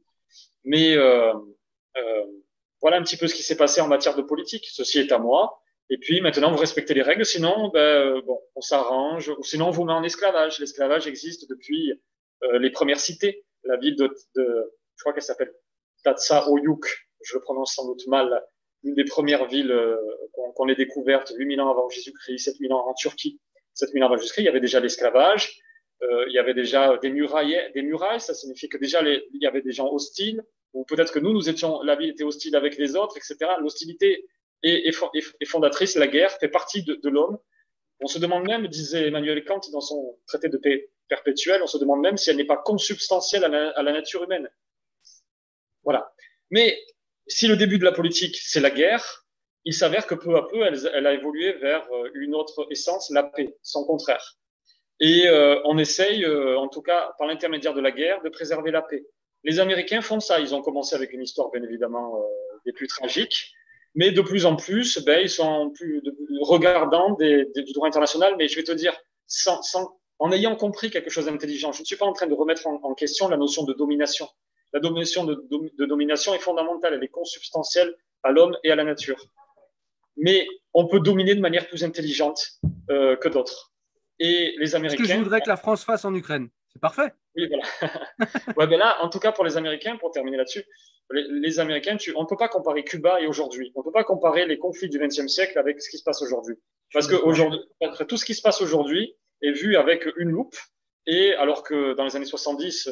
Un certain nombre de Français, par ailleurs très intelligents, s'engageaient avec les ayatollahs d'Iran, en disant, ou quantité d'autres engagements dans le monde auprès de Mao, en disant c'est génial, etc. Aujourd'hui, on ne pourrait plus le faire parce que Mao, c'est on ne sait combien exactement de dizaines de millions de morts, 70 millions de morts sans doute. Mmh. Voilà. C'était terrible. Les gens, aujourd'hui, la plupart des gens ne peuvent pas imaginer ce que ça signifiait vivre dans la Chine de l'époque.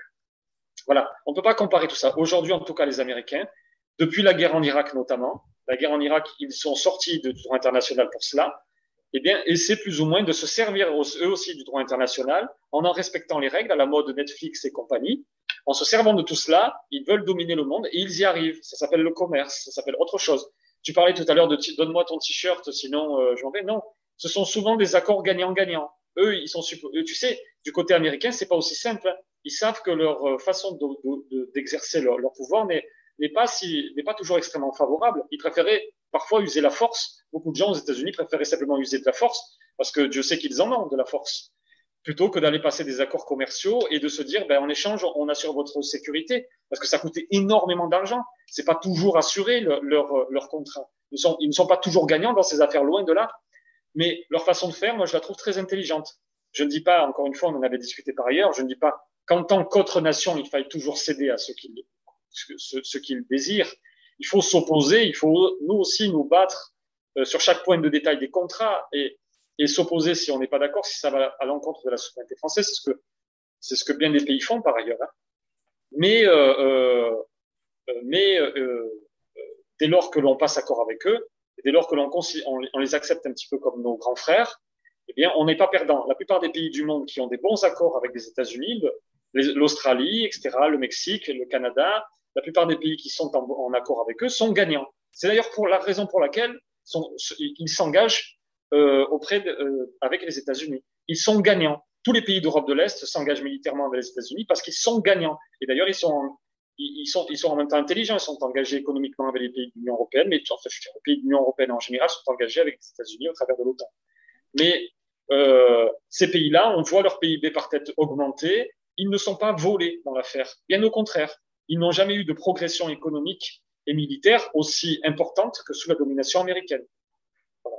Je ne suis pas certain qu'on puisse dire la même chose des États-Unis, qui ne sont pas toujours extrêmement gagnants dans leurs accords. Parce que leur PIB par tête n'augmente pas très vite. Etc. La Russie, voilà. Tu veux dire la Russie. Non, mais même, non, la Russie, c'est quand même autre chose. Accord avec la Russie, tu es sûr que tu vas rester avec une capacité économique par habitant très faible. Tu vas rester avec le pouvoir russe sur ses vassaux, si je peux dire, c'est un petit peu le pouvoir turc de l'époque sur ses vassaux. En quantité d'autres exemples dans l'histoire. On prend et puis c'est tout. On s'en fout du reste. On prend. Voilà. Voilà, c'est la raison pour laquelle tous fuient. Qui veut être sous domination russe aujourd'hui? Pas grand monde. Alors, il faut une grande désinformation. C'est ce qui se passe au Donbass. Il y a une grande désinformation. Ils ne regardent que les télévisions russes. Les télévisions russes sont aussi bien administrées que les télévisions chinoises. Il n'y a aucune liberté d'expression. Tout est réglé jusqu'à la virgule près dans ce que disent les commentateurs, les journalistes, etc. Et donc, il faut cela pour que les habitants du Donbass préfèrent se rapprocher de Moscou plutôt que de l'Union européenne.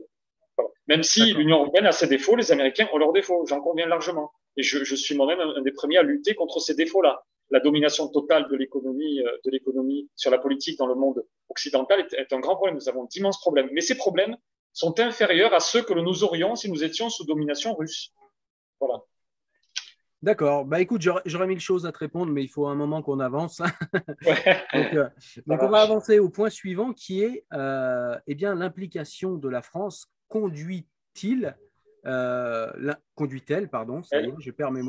L'implication de la France conduit-elle à la paix dans le monde, ou à la guerre plutôt? C'est-à-dire, est-ce qu'on va vers plutôt un conflit global, ou est-ce qu'on va vers la paix? Et est-ce que la stratégie qui a été utilisée, j'ai envie de dire par la France, mais en fin de compte par l'OTAN, puisque la France n'a pas de stratégie indépendante, hein, elle doit demander, s'il vous plaît, les 27, vous êtes d'accord? Super, ouais. On va demander aux États-Unis ensemble. Bref, j'exagère parce que je fais de l'ironie, parce que véritablement, ça m'irrite en fait. Parce que même la question, en fait, se demander si ce que fait la France conduit à la paix, la question me paraît nulle et non avenue parce que la France n'a pas, pour moi, je l'ai dit déjà, la France n'a pas de voix indépendante. Elle a une petite voix diplomatique par le fait que, effectivement, Emmanuel Macron est une voix dissidente, mais elle a peu de voix elle-même, donc c'est compliqué. Alors du coup, pour continuer l'échange au niveau de cette question qui nous occupe, qui est l'implication de la France dans cette guerre et peut-être plus largement de l'OTAN dans cette guerre, est-ce que ça conduit à la paix ou à la guerre? J'ai l'impression, moi, que ça va conduire à la guerre, tout simplement parce que si on humilie une nation, on a vu plusieurs fois dans l'histoire que une nation qui a un petit peu d'amour-propre, ou bien elle se suicide, ou bien elle a ici un rêve de vengeance. Et surtout quand c'est une puissance nucléaire, c'est toujours un petit peu compliqué d'humilier ces nations-là. Et on voit chez les Occidentaux beaucoup d'émotivité, beaucoup d'émotions. Est-ce que c'est la féminisation des hommes dont nous parlent certains? Je ne sais pas. Non, c'est une petite plaisanterie que je place là, mais c'est vrai qu'il y a beaucoup d'émotivité et pas assez de rationalité. Quand on voit des gens, des responsables politiques qui nous disent qu'il y a actuellement en fait un génocide en cours, qu'il y a des crimes de guerre alors même qu'il n'y a pas eu de jugement, hein. Je rappelle que ce sont quand même des définitions juridiques, hein. On a les Palestiniens qui nous parlent également de génocide depuis très longtemps, on sait que c'est faux, hein, parce que sinon il n'y aurait plus de Palestiniens depuis le temps.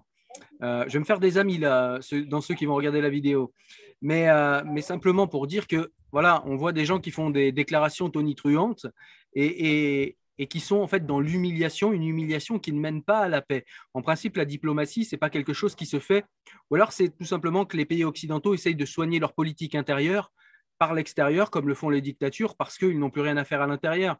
Parce que je ne vois pas l'intérêt de ce genre de diplomatie. Habituellement, la diplomatie, c'est quelque chose qui se fait en souterrain, les peuples ne sont pas au courant, et on essaye de concilier, comme tu le disais, les accords de chacun. Et là, pour le coup, on ne voit pas chez les États-Unis la volonté de vouloir concilier les intérêts de chacun. Au contraire, on voit une véritable volonté de vouloir humilier la Russie, de vouloir mettre à terre la Russie. Et même s'ils y arrivaient, j'ai envie de dire, ils ont encore des ogives nucléaires. À quoi ça nous avancerait? Je veux dire, c'est toujours très dangereux de mettre quelqu'un face à la situation, et je le sais pour l'avoir vécu personnellement, c'est toujours très dangereux de mettre quelqu'un face à la situation de ne plus rien avoir à perdre. C'est toujours très dangereux. Je te remercie pour ton intervention, Cyril. Tu as encore évoqué beaucoup de sujets, c'était tout à fait intéressant. L'humiliation, commencer là-dessus. Bon, je ne sais pas si c'est par là qu'il est le mieux de commencer. Je crois que c'est mieux de commencer en fait par la notion d'armement. Il est vrai que quand on écrit ça sur papier, qu'on arme une nation dans une guerre contre une nation nucléaire, ça peut faire frémir. Parce que nous participons donc à l'armement d'une nation qui effectivement est en guerre contre une autre et qui, elle, a la capacité de détruire le monde entier.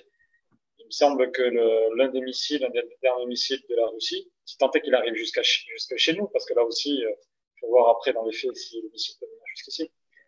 Mais le Titan 2 ou je ne sais quoi. Satan 2. De quoi? Satan 2. Satan 2, exact. Détruirait la France dans son intégralité, point d'impact ou je ne sais quoi. Bon, oui, d'accord. Mais qu'est-ce qu'on fait maintenant? Alors, on cède à tout ce que la Russie veut. On cède, la Russie veut l'Ukraine, eh bien on cède. Les Ukrainiens d'ailleurs, non contents de devoir, on n'aurait simplement que le choix entre disparaître physiquement et disparaître culturellement, nationalement, enfin, disparaître en tant que société, en tant que nation. Moi simplement, si j'étais ukrainien, je ferais exactement ce que Zelensky fait. D'ailleurs, je dis que Zelensky a eu un courage immense, ça n'était pas facile. Il s'en est très bien sorti alors que tout le monde lui promettait la disparition, la mort. Et il s'en est très très bien sorti, ce qui était d'un pari. Pour l'instant, j'imagine que beaucoup d'entre nous désormais vont dire c'est normal, c'est naturel, il s'en est sorti, c'est une décision comme l'autre. Mais non, ça a été extrêmement courageux et les Ukrainiens s'en sortent comme des rois, si je puis dire. Voilà. Donc, pour l'instant, en tout cas, l'armement n'a pas eu d'effets terrifiants. Et l'armement est-il en soi quelque chose qui crée des guerres? C'est intéressant, tu vois. Je sais pas si il me semble que tu aimes Nietzsche, toi aussi. Mais Nietzsche écrivait dans Le Voyageur et son ombre, je crois, le chapitre 298. D'ailleurs, un texte qui est en contradiction avec un certain nombre d'autres textes. Un texte qui consiste à dire que pour aller vers la paix, il faut se désarmer, grosso modo. Mais en même temps, Nietzsche n'aime pas l'idée de système. Donc, il donne des idées qui sont contradictoires un petit peu partout. Et bien évidemment que ça va à l'encontre de l'esprit nietzschéen, qui est plutôt que l'essence de la vie, c'est la guerre, et que les institutions libérales sont des institutions qui dressent les hommes, qui les écrasent, parce que la vraie liberté, elle s'exerce dans la guerre, dit-il, dans le paragraphe 38 des... mince. Ah, ça ne me revient pas. Je ne peux pas t'aider, désolé. Je l'ai noté parce que... Attends, je vais le redire. C'est le... Bon, peu importe. Mais c'est le crépuscule des idoles, voilà. Le chapitre des flâneries inactuelles. Il appelle ça mon idée de liberté. La liberté s'exerce dans la guerre. Et pas ailleurs, voilà.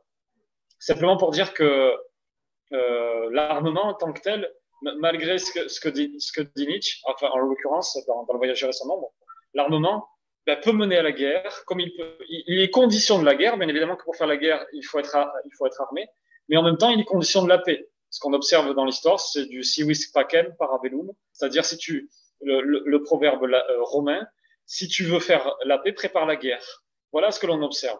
Et je vais te dire, parce qu'il y a pire que la guerre. On observe la guerre. Alors certes, effectivement, la guerre nucléaire, je ne crois pas qu'il y ait pire parce que les deux sont synonymes. Mais il y a pire que la guerre en général. Et c'est la mort, ou la soumission, ou l'esclavage. Et donc, des deux, dans l'histoire de l'humanité, les hommes ont fait le choix de la guerre. Très souvent, en tout cas.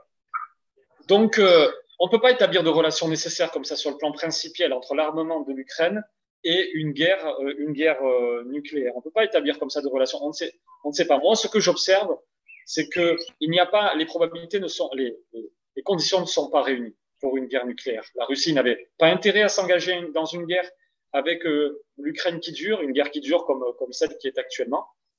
Et elle se retrouve là, empêchée, embêtée, parce que si Poutine est fou, il n'est pas non plus suicidaire. Et puis, il ne sera pas le seul le jour où il faudra appuyer sur le missile, le bouton du missile nucléaire, à le faire.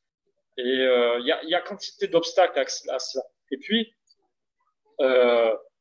ça n'aurait aucun intérêt parce qu'il signerait sa fin instantanément. Certes, il détruirait sans doute d'autres capitales, d'autres pays, mais instantanément, il serait mort lui aussi. Parce que, pareil, de l'autre côté, il y a des pays qui sont extrêmement armés sur le plan nucléaire. Donc, ça n'a pas grand intérêt d'aller. Il ne semble pas que les conditions soient requises pour une guerre nucléaire. On ne va pas vers une guerre. Tout le monde parle de guerre mondiale et en référence les deux grandes guerres. D'ailleurs, je crois que c'était ce qu'Henri Guénaud disait. Mais non, encore une fois, c'est avoir peu de mémoire que de se rappeler uniquement de ces deux guerres. L'histoire de l'humanité, c'est une histoire de guerre. Donc, des guerres, il y en a eu des milliers, des dizaines de milliers, voire plus, des guerres importantes. Et donc, là, on a eu deux guerres extrêmement meurtrières au XXe siècle. On ne peut pas toujours se référer à ces guerres-là. Pour l'instant, cette guerre qui se profile, elle n'est pas du tout sous ce format-là. On s'engage à pas feutrer dans cette guerre. On fait très attention à ce que ça ne soit pas trop visible non plus. Voilà ce qui se passe actuellement. Et donc non, la guerre, elle est russo-ukrainienne et elle ne se fait pas sur le plan nucléaire. Il n'y a aucun intérêt pour la Russie, pour l'instant, à s'engager là-dedans. Elle va essayer de la gagner, cette guerre, sans force nucléaire. Et même si elle la perd, j'ai l'impression que la grande probabilité est que elle fasse semblant, comme elle l'a fait, elle fasse semblant que c'était décidé, c'est bon, nous avons eu ce que nous voulons, nous nous retirons, etc. Et puis de l'autre côté, ensuite, les pays occidentaux lui proposons à la Russie quelque chose de tout à fait honorable. Ils n'ont, en fait, en Occident, c'est ce que Poutine sait, Poutine le sait trop bien. Ce qui règne, c'est la faiblesse. Et donc, qu'importe ce que l'agresseur fait à l'agressé, les pays occidentaux seront tout heureux, peut-être un à un, de venir lui proposer des accords tout à fait intéressants pour rapidement le ramener sur la scène internationale, rapidement le faire réintégrer la scène des personnes honorables. C'est ce qui est profondément scandaleux dans nos politiques, par ailleurs. C'est que on peut très bien massacrer des dizaines de milliers de personnes, tuer je ne sais combien de dizaines de milliers, peut-être 20 000 actuellement, soldats russes en Ukraine, tuer tout autant de l'autre côté, etc., détruire tout entier un pays, et puis nous autres, avec des gouvernants opportunistes, eh bien, nous proposerons rapidement à la Russie, parce qu'un tel, par exemple, si c'est Marine Le Pen qui est élue dans 5 ans, ou un autre se dira, je vais faire le contraire de mon prédécesseur, et comme Sarkozy l'a fait avec Kadhafi. C'est-à-dire, Kadhafi il est venu, bon, c'est toute chose égale par ailleurs, mais Kadhafi n'était pas fréquentable à l'échelle mondiale et occidentale, et Sarkozy, c'était un malin plaisir à l'inviter à Paris, à lui ouvrir, à lui donner les clés de Paris, en somme. D'ailleurs, aux frais du contribuable français, nous coûtant des centaines de millions d'euros, privatisant la moitié de Paris pour lui. Pas. Sarkozy l'américain, de son surnom. Oui, voilà. Entre autres choses scandaleuses, voilà. Simplement pour dire que l'humiliation, je n'y crois pas non plus. On n'humilie pas la Russie, elle s'humilie toute seule, elle cherche, s'il y a bien un pays qui veut humilier les autres, c'est elle. Les autres lui tendent les bras en permanence. Personne ne lui a dit on va t'envahir et puis on va te marcher dessus. L'histoire avec l'Allemagne est incomparable. On avait battu au lendemain de la Seconde Guerre mondiale, enfin de la Première Guerre mondiale, l'Allemagne. Et on occupait une partie de son pays, et il me semble une partie du territoire. Donc, encore une fois, là, on n'occupe aucune partie de la Russie. Elle n'a aucune raison de se sentir humiliée. Elle n'a pas qu'à. C'est pas parce que elle est habituée à faire les gros bras et à s'en sortir dans l'impunité la plus totale. Elle a envahi la Géorgie il n'y a pas si longtemps que ça. Elle a récupéré la Transnistrie, enfin, d'une manière ou d'une autre. Elle joue avec tous les pays qui l'entourent. Ça, c'était au cours des dernières années. Et puis avant, n'en parlons pas. Donc non. Et elle menace. Et tous les pays savent autour d'elle qu'il faut faire très attention, qu'il faut, voilà. Kazakhstan fait très attention, etc. Donc, voilà, pour te répondre rapidement, et sur l'émotivité, est-ce qu'on est devenu émotif? Bien évidemment qu'on l'est devenu. Est-ce que ça sert nos intérêts? Je ne saurais le dire pour l'instant. Il y a des pays très émotifs, très libéraux, parce que finalement, c'est un peu ça, le libéralisme. Ça ira un peu dans ton sens, il y a beaucoup d'émotivité là-dedans, dans le libéralisme. Le monde n'est pas libéral, il est entre deux, mais il a une part de libéralisme. Et il y a des pays très libéraux qui s'en sortent très bien de l'autre côté, avec beaucoup de forces économiques, beaucoup de forces militaires qui avancent bien, dans le bon sens, et puis nous autres, non, pas particulièrement. Donc je ne saurais faire le procès de l'émotivité actuelle, je ne saurais exactement savoir ce que ça signifie. Par contre, côté russe et côté chinois, entre autres, ils sont intimement persuadés que c'est le signe le plus consubstantiel de la décadence occidentale désormais. Voilà. Voilà. J'ai terminé à toi. Ouais, alors moi, je vais faire ma dernière intervention. C'est tout simplement pour dire que je vais répondre tout de suite à ce que tu dis parce que c'est frais dans ma tête et que je ne l'ai pas noté. C'est tout simplement que l'émotivité, effectivement, c'est quelque chose qui n'est pas forcément mauvais parce que quand on est en colère et quand on cherche à se défendre, on est émotif aussi. Donc, il y a aussi quelque chose de positif dans l'émotivité, mais c'est plutôt les personnes qui sont à des postes diplomatiques ou à des postes exécutifs qui, on a l'impression, en Occident, perdent leur nerf, perdent leur sang-froid. Parle, je l'ai dit, de génocide. Bruno Le Maire parlait de mettre la Russie à genoux. L'administration américaine parle d'affaiblir la Russie pour que plus jamais elle ne puisse attaquer qui que ce soit. On n'est pas quand même dans un discours diplomatique de paix. On est plutôt dans un discours diplomatique d'humiliation. Alors peut-être ça fait partie du jeu, j'en sais rien. Je ne suis pas dans les arcades malheureusement de ces administrations, mais je trouve que c'est moyen. Voilà. Pour moi, la diplomatie, ce n'est pas ça. Alors ensuite, au début de ton intervention, tu nous disais, on a le choix, en gros, entre ou bien l'humiliation, ou bien l'esclavage, ou bien la servitude, ou bien tenir tête et faire la guerre. Alors déjà, notre ami Sun Tzu nous disait que l'art de la guerre, c'est de soumettre l'ennemi sans combat. La Russie a perdu à ce jeu-là, et je crois qu'on est en train de perdre aussi à ce jeu-là. Et l'Ukraine a perdu puisque tout le monde combat. Nous, pour l'instant, c'est par procuration. Peut-être que ce sera pas longtemps par procuration. En tout cas, on a perdu. On a perdu tous ensemble à cause de la Russie. J'en suis bien d'accord. À cause de la Russie, on a perdu. Cependant, est-ce qu'il n'y a pas une troisième voie qui a toujours été la voie de la France au niveau diplomatique, c'est-à-dire ni la soumission à qui que ce soit, ni le discours belliqueux envers les gens. C'est-à-dire qu'en gros, je vais faire une analogie que j'avais fait, je crois, lors d'un échange en commentaire Facebook avec toi et d'autres, où je disais, en gros, moi qui ai un petit peu connu les bastons de rue, donc les bastons de bande, où quand tu t'embrouilles avec quelqu'un, bah, il n'y a pas forcément simplement ta bagarre contre la personne. Ça engage d'autres personnes, ça engage des choses qui vont arriver après. Et donc, quand dans la rue, tu vois deux personnes qui se battent, ou imaginons, je ne sais pas, pour prendre un truc un peu plus saillant au niveau de la compréhension, imaginons deux pontes en fait, de la mafia italienne qui s'embrouillent dans un bar. Et si jamais ces deux personnes rentrent en conflit, eh bien, il va y avoir derrière des vengeances, des morts, des règlements de compte, etc. Et moi, si j'arrive entre ces deux personnes qui s'embrouillent, je sais qui elles sont, je sais ce qui va se passer si elles s'embrouillent, s'offrent à moi trois possibilités selon moi. La première, enfin, c'est même deux en vérité, parce que la première, c'est de prendre parti pour l'une des personnes, et donc du coup, j'ai choisi, j'ai acté le fait qu'il y aurait guerre, j'ai acté le fait qu'il va falloir subir les conséquences à long terme de cette embrouille, en gros. Ou bien, la deuxième solution qui s'offre à moi, c'est de les prendre tous les deux par le cou, de les faire regarder mes yeux d'une manière vigoureuse, c'est-à-dire que je ne suis pas là dans la soumission, je suis là dans la force, dans la puissance, dans la vigueur, en les regardant dans les yeux et leur disant « Mais arrêtez de faire n'importe quoi, voyez ce que vous êtes en train de faire, vous êtes tous les deux en train de travailler à votre propre perte et en fait à détruire vos propres intérêts. » Je vais arrêter là l'analogie parce qu'elle ne me paraît pas plus pertinente que ça, mais c'est simplement pour faire comprendre que c'est ce que j'attends de la France, c'est-à-dire que la France devrait pouvoir avoir ce discours vigoureux qui n'est ni soumission, ni peur, qui dit « Écoute, quand je te parle, tu me regardes dans les yeux, tu me respectes parce que je suis une puissance nucléaire et que je ne suis pas, voilà, je suis pas un petit pays que tu peux humilier ou soumettre. Cependant, moi, mon intérêt, c'est que tous les deux, c'est-à-dire que les deux belligérants, les deux pays en guerre, c'est que vous rentriez dans une désescalade qui vous amènera à la paix. » Voilà. Et c'est ça que j'attends de la France, et c'est à mon sens de cette manière qu'on atteint la paix. C'est d'ailleurs la théorie de Spinoza qui nous explique que la paix, ce n'est pas quelque chose qui arrive comme ça, qui nous tombe dessus, ou ce n'est pas l'absence de guerre. La paix, c'est un véritable travail au quotidien pour construire la paix. C'est exactement ce que disait aussi Henri David Thoreau dans son fameux livre « La désobéissance civile », j'ai zappé quel chapitre, mais il nous explique que, eh bien, il faut véritablement travailler à la paix pour que la paix advienne. Ce n'est pas quelque chose qui advient comme ça ou qui, je sais pas, qui advient quand les gens en ont marre de se battre. Il faut véritablement une puissance forte qui travaille à la paix. J'attends ça de la France et je ne le vois pas. Au contraire, je vois plutôt une attitude belligérante, même si pour être honnête, pour être complètement honnête, on voit que Macron quand même est inspiré de cette tradition française parce qu'il reste quand même extrêmement mesuré par rapport aux autres administrations de l'Europe.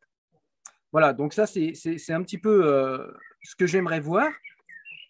Et à mon avis, on n'est pas forcément soumis du coup ou à l'humiliation ou à la servitude, ou alors à être un guerrier qui fait face à un des deux belligérants. Encore une fois, on peut choisir de ne pas choisir entre les deux et choisir la voie de la paix tout en ne baissant pas le regard et tout en ne donnant pas ses fesses pour être un peu trivial.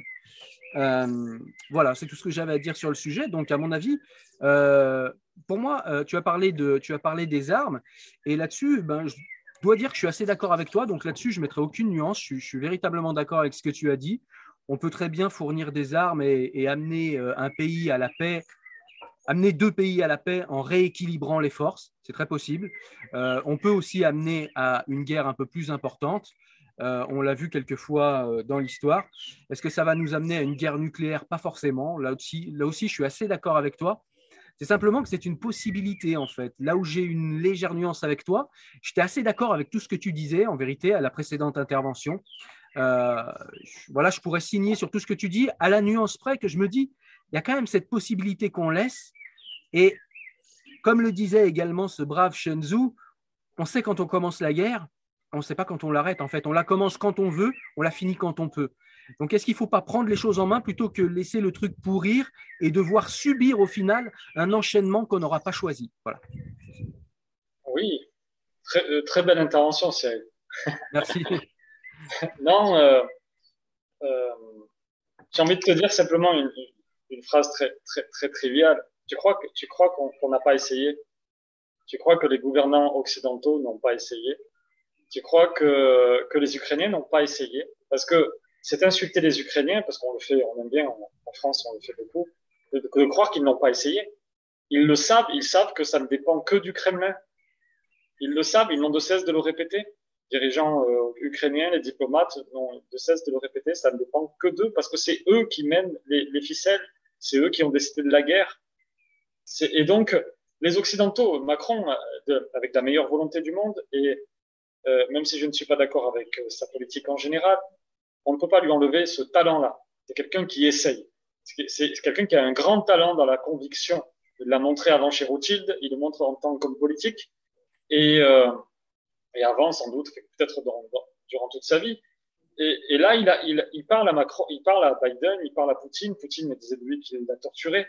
parce qu'il est extrêmement pugnace et très talentueux dans l'argumentaire. Ils ont essayé. Macron aurait été tout heureux de ramener, d'ailleurs, il s'en est vanté juste avant le 24 février et l'invasion. Mais il aurait été tout heureux de ramener un accord. C'était son ambition. Et non, il n'y est pas arrivé parce que on peut, encore une fois, tu peux te dire que tu peux prendre là les deux personnes costauds dont tu parlais tout à l'heure. Et s'il y en a un qui veut pas, il veut pas. Toi, t'es pas assez fort de toute manière. Et puis même si t'étais assez fort, ça suppose de rentrer dans un rapport de force avec lui. Le fameux rapport de force qu'on souhaite éviter par cette réunion. Donc ça, ce serait extrêmement contradictoire si nous nous mettions nous dans ce rapport de force contre lequel on serait supposé lutter. Ce serait peut-être, je te place juste une parenthèse, Alexandre, parce que j'ai peur d'oublier et puis que je pense que c'est important, mais ce serait peut-être le courage, en fait, dont certains se gaussent derrière leur clavier. Ce serait peut-être ça, le véritable courage, c'est de s'engager véritablement. Mais pour ça, il faudrait une armée. C'est vrai qu'on est à poil, donc c'est compliqué. Mais on a toujours la dissuasion nucléaire et on pourrait quand même peut-être avoir ce courage-là.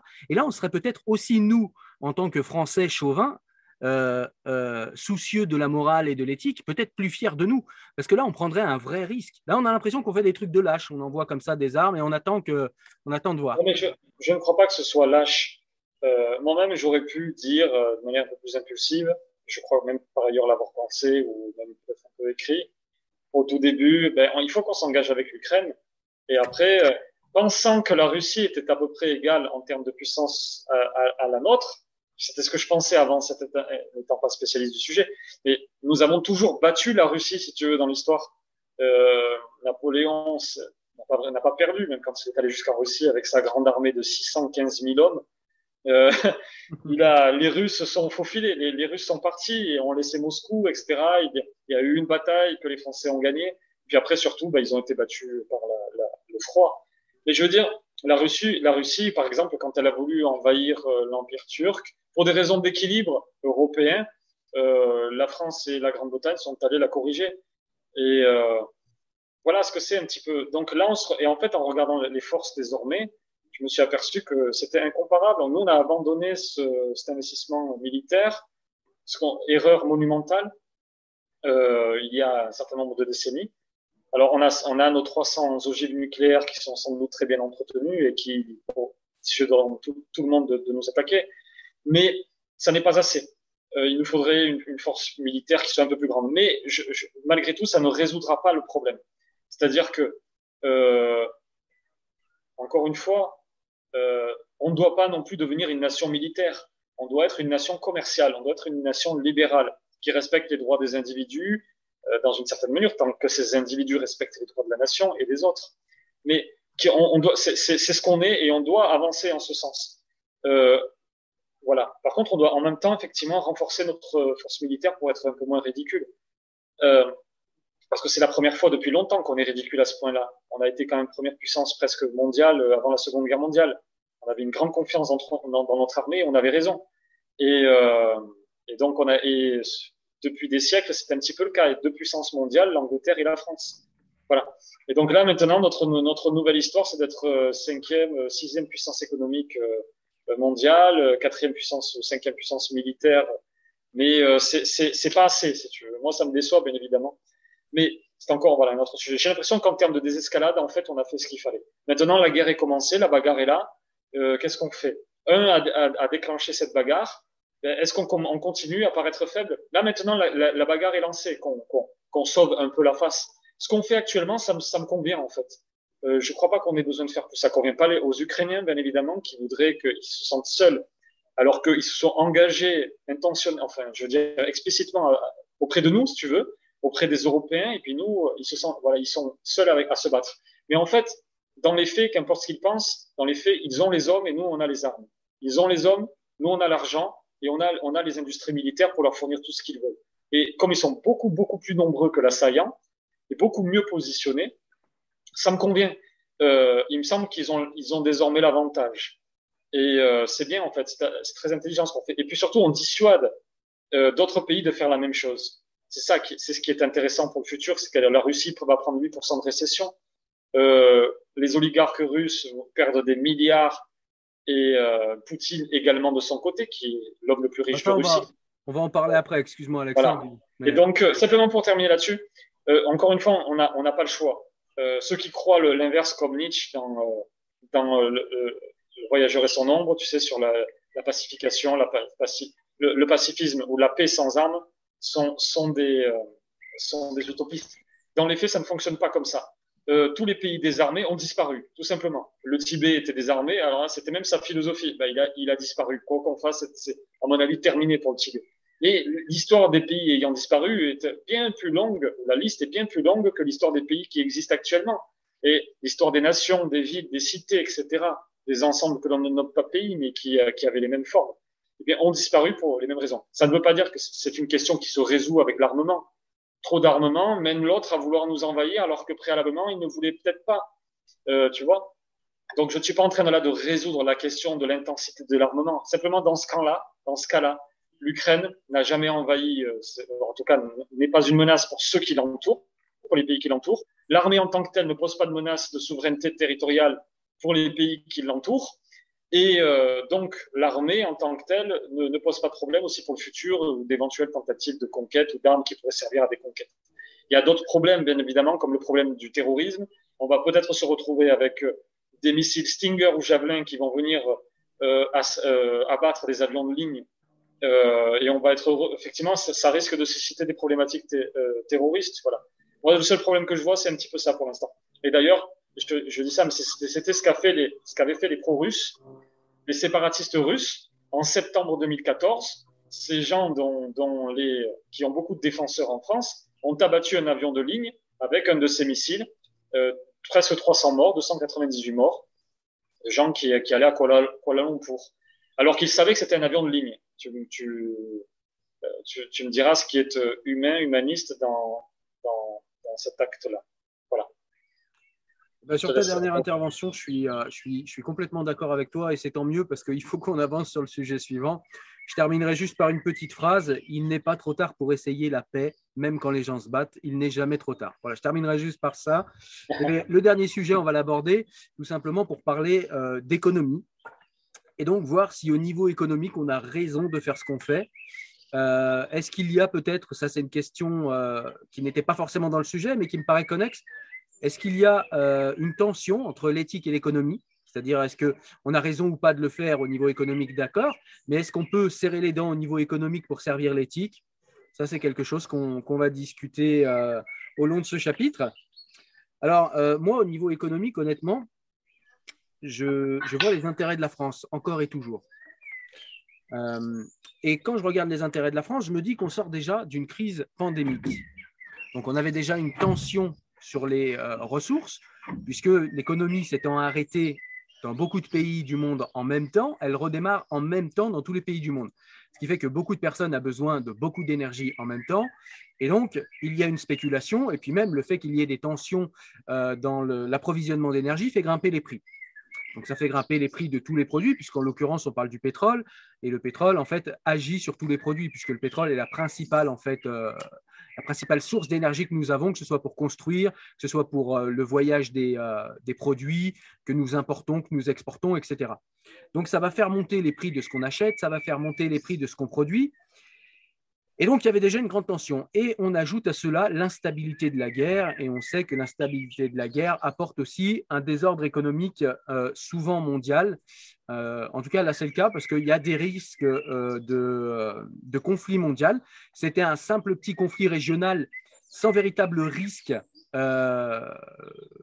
d'élargissement, pas forcément de guerre mondiale, mais au moins d'élargissement.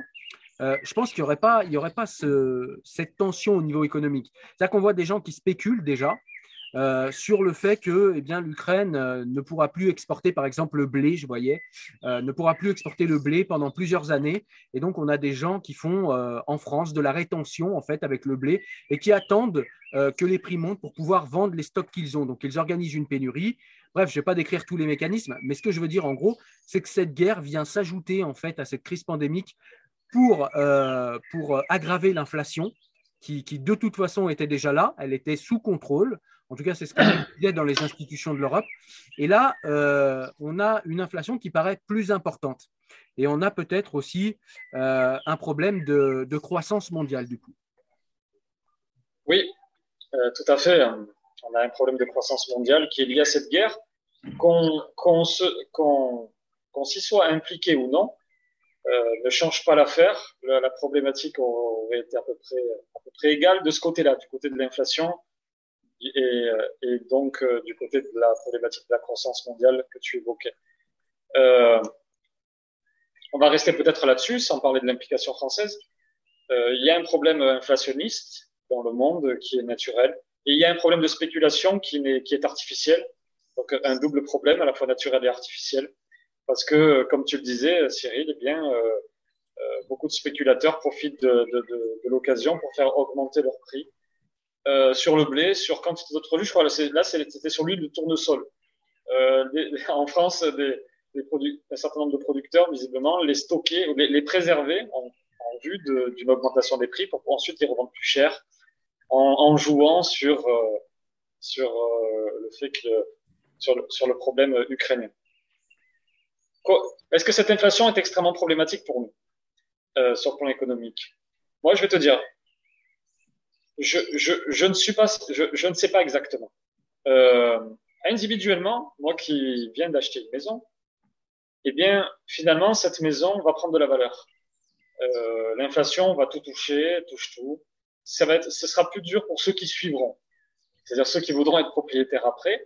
Mais en ayant acheté une maison, je sais qu'elle va prendre de la valeur. Je sais que aussi le crédit que j'ai fait pour l'acheter va rester le même, et donc va me coûter moins cher, tout simplement, parce que c'est l'euro qui baisse en somme, en comparativement au ce qu'on appelle le pouvoir d'achat, baisse en fonction du prix des biens et des services. Je me retrouve donc finalement favorisé par la situation, d'une certaine manière, pas exactement de suite. Voilà. Pourquoi aussi je me retrouve favorisé, c'est qu'on est entré dans l'ère du quoi qu'il en coûte, de l'ère où tous les problèmes occidentaux, pas exactement occidentaux, parce que je ne veux pas faire non plus de généralité, mais qui sont assez communs à beaucoup de pays occidentaux, se résolvent par l'endettement. Donc on se surendette massivement. On utilise tout ce qu'on peut dans le monde dans notre capacité d'endettement. Et donc finalement, je suis assuré. Je vois qu'on est à 120%. C'est déjà monstrueux, mais on est assuré de pouvoir s'en sortir pendant les années à venir de ce côté-là, parce que la machine économique est en permanence financée artificiellement par l'endettement massif de l'État français. Voilà. Moi, de mon côté, en tant que l'État français, d'ailleurs, se retrouve, de mon côté, je me retrouve favorisé d'une certaine manière, parce que finalement, le prix de l'huile ou des aliments, quoi qu'on en dise, c'est moins de 20% désormais de dépenses des ménages français. D'un autre côté, l'État français, par contre, lui aussi, s'en trouve aidé. Je ne sais pas si on entend beaucoup ce type de discours, mais l'État français voit ses rentrées fiscales exploser. La TVA, c'était 150 milliards par an, et donc là, les prix augmentent, donc la TVA sur les prix. Étant sur les prix, augmente de manière importante. Sur l'essence, n'en parlons pas. C'est un jackpot, là, pour le gouvernement français. Mais je ne suis pas optimiste vis-à-vis de l'État français, parce que c'est tout le problème, d'ailleurs, est là. C'est que la pathologie presque consubstantielle à la France depuis un certain nombre de décennies, et que, qu'importe les rentrées fiscales, on trouvera toujours d'autres moyens, d'autres gabegies financières, d'autres moyens de pouvoir jeter cet argent par les fenêtres.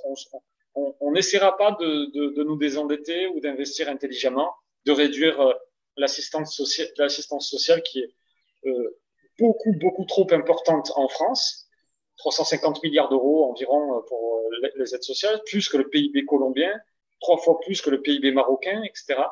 Juste par an. Oui, par an. Ah ouais, ok. C'est monumental. Bon, on a un PIB de 2400 milliards d'euros, alors environ, je ne sais pas exactement où on en est, on a par là 2400, 2500 milliards d'euros. Oui, c'est une partie de notre production, mais on a un PIB beaucoup plus important que ces pays-là, mais c'est pour dire que c'est monumental, et puis surtout, on est quand même premier en termes parmi les tout premiers du monde dans les démocraties libérales à dépenser autant, voilà. Et donc tout cela ne me convient pas, bien évidemment, parce que tout ça n'est pas méritocratique, parce que je préfère une économie méritocratique où on récompense le risque. Et on ne fait pas peser le risque que d'autres prennent sur un autre qui a pris le fameux risque. C'est à peu près le système qui est le nôtre. Voilà. Et donc, quoi qu'on fasse, même cet argent qui rentrera en plus, eh bien, on ne s'en servira pas de bonne manière. Donc, je ne suis pas très optimiste pour la France. Par contre, à titre individuel, ça dépend vraiment des cas. Les salaires ne vont pas augmenter. Ça, c'est la maladie française aussi. Les salaires ne sont pas très hauts. Ils ne vont pas augmenter. Et alors que les prix vont augmenter, donc le pouvoir d'achat va baisser en général. On verra quel impact ça aura sur l'emploi. Mais voilà, c'est pour te dire qu'effectivement, c'est une question assez complexe de savoir où on va. J'entends beaucoup de prophètes sur les plateaux de télé, enfin, parfois, mais des gens qui savent tout, mais qui se trompent tout le temps. Donc, c'est à peu près ça. Hein. Et ouais. Sur la guerre d'Ukraine, c'est exactement ça. Sur la guerre d'Ukraine, c'était phénoménal. Tous les généraux se passaient à la télévision, disaient en quelques jours, c'est terminé pour l'Ukraine. Tous ceux que j'ai entendus, c'était fini. Et puis là, encore une fois, il n'y a pas si longtemps que ça, il y a 2 ou 3 semaines, un expert économique, d'ailleurs, je ne me souviens plus le nom aussi, très russophile d'une certaine manière, très engagé à gauche en France, et bien lui disait, mais c'est terminé, l'armée ukrainienne va exploser, etc. Et puis non, ben, elle est toujours là, et elle est toujours... Et d'ailleurs, elle récupère des territoires autour de Kharkiv en ce moment, bon voilà, en perdant un petit peu ailleurs, mais elle tient, elle est là. Voilà, donc c'est pour dire que je me garderai bien de faire des prophéties. Ce que je sais, c'est que pour l'État français, je peux en faire parce qu'on peut fonctionner par habitude, mais pour la situation mondiale et la France dans cette situation, c'est quasi inextricable de savoir exactement si cette situation va vraiment nous porter préjudice, ou bien, c'est d'ailleurs, pour tout te dire, Adam Smith disait ça dans La richesse des nations, le fondement de la croissance, ça reste l'innovation, pour faire très court. Et dans des situations compliquées, on peut innover davantage, comme dans la situation des confinements, beaucoup de gens, les entreprises ont été obligées de se numériser, et donc, d'une certaine manière, d'innover. Et ces innovations améliorent la productivité et nous serons utiles, peut-être pas de suite, mais à moyen terme. Donc, voilà, ça pour dire qu'effectivement, la situation est trop inextricable pour savoir exactement ce qu'il en sera. Eh bien, il n'y aura pas de contradiction parce que je suis assez d'accord avec tout ce que tu dis, si ce n'est cette petite nuance qui émane du gauchiste en moi que j'arrive pas à tuer et qui rappelle qu'il y a 80 milliards d'évasion fiscale et que dans les chiffres que tu as donnés sur le social, il y a aussi les aides aux entreprises. Voilà, donc il ne faut pas l'oublier aussi parce que c'est colossal. Entre les quatre, je suis opposé aussi. Hein. Ouais, et ben ça nous fait un point d'accord supplémentaire parce que j'y suis opposé aussi. Je préfère, pour la petite histoire, même si ça ne fait pas partie du débat, je préfère le système danois qui laisse les entreprises s'effondrer, qui forme d'une manière obligatoire les personnes qui se retrouvent au chômage et qui retrouvent étonnamment beaucoup plus rapidement un emploi qu'en France. Je suis d'accord avec toi. Voilà, donc écoute, je pense qu'on peut terminer sur cet accord franc et cordial, et puis sur ces désaccords qu'on a eus tout au long de ce débat. En tout cas, c'était très enrichissant et très intéressant d'écouter en fait les arguments que tu avais, les nuances parfois, et puis les arguments franchement opposés aux miens. Ça permet de discuter sur ce sujet, et c'est quand même pas rien parce que sur ce sujet, faut l'admettre, on a quand même du mal à discuter. Il y a quand même beaucoup d'émotivité dont je parlais en France ou en Occident plus généralement où les gens ont du mal à parler de cela d'une manière apaisée et tranquille. Et c'est pour ça que j'ai voulu le faire avec toi parce que je savais qu'avec toi, ce serait possible. Et honnêtement, autour de moi, ils ne sont pas nombreux. Donc, merci Alex. Je te remercie Cyril aussi pour le débat de qualité. La sympathie, la bonhomie, fondamentale dans les débats, fondamentale pour l'avancée de la vérité. Encore une fois, moi, si je me suis trompé, j'espère que les gens qui nous verront me le diront. Je suis ouvert à la discussion. Je ne cherche pas à avoir systématiquement raison, mais je cherche la raison. Dans cette affaire, encore plus qu'ailleurs, comme on le disait un peu, je suis un peu le spectateur d'Emmanuel Kant dans cette affaire parce que c'est un sujet qui est lointain. Et c'est à ce moment-là qu'on peut essayer peut-être qu'on se rapproche le plus, d'après Emmanuel Kant, de la volonté de la vérité, de la volonté de la morale. Et... beaucoup plus que quand on est acteur.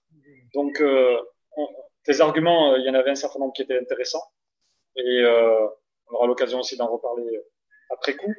Et puis, voilà. Donc, simplement, je voulais aussi te remercier pour ce débat de qualité. Eh bien, merci. Et pour ceux qui nous regardent, merci de nous avoir regardés. Vous aurez tout un tas de liens qu'on vous mettra en description. Je mettrai évidemment les miens. Alex me fera passer aussi certains des liens pour appuyer ses arguments, ce qui permettra à chacun de se faire un avis et éventuellement de participer à ce débat qui était le nôtre aujourd'hui, puis peut-être de nous faire tous avancer ensemble vers ce que Alex appelle justement la raison avec un grand R, et je suis d'accord avec lui, c'est ce qui importe au final. Merci Alexandre encore. Merci à toi.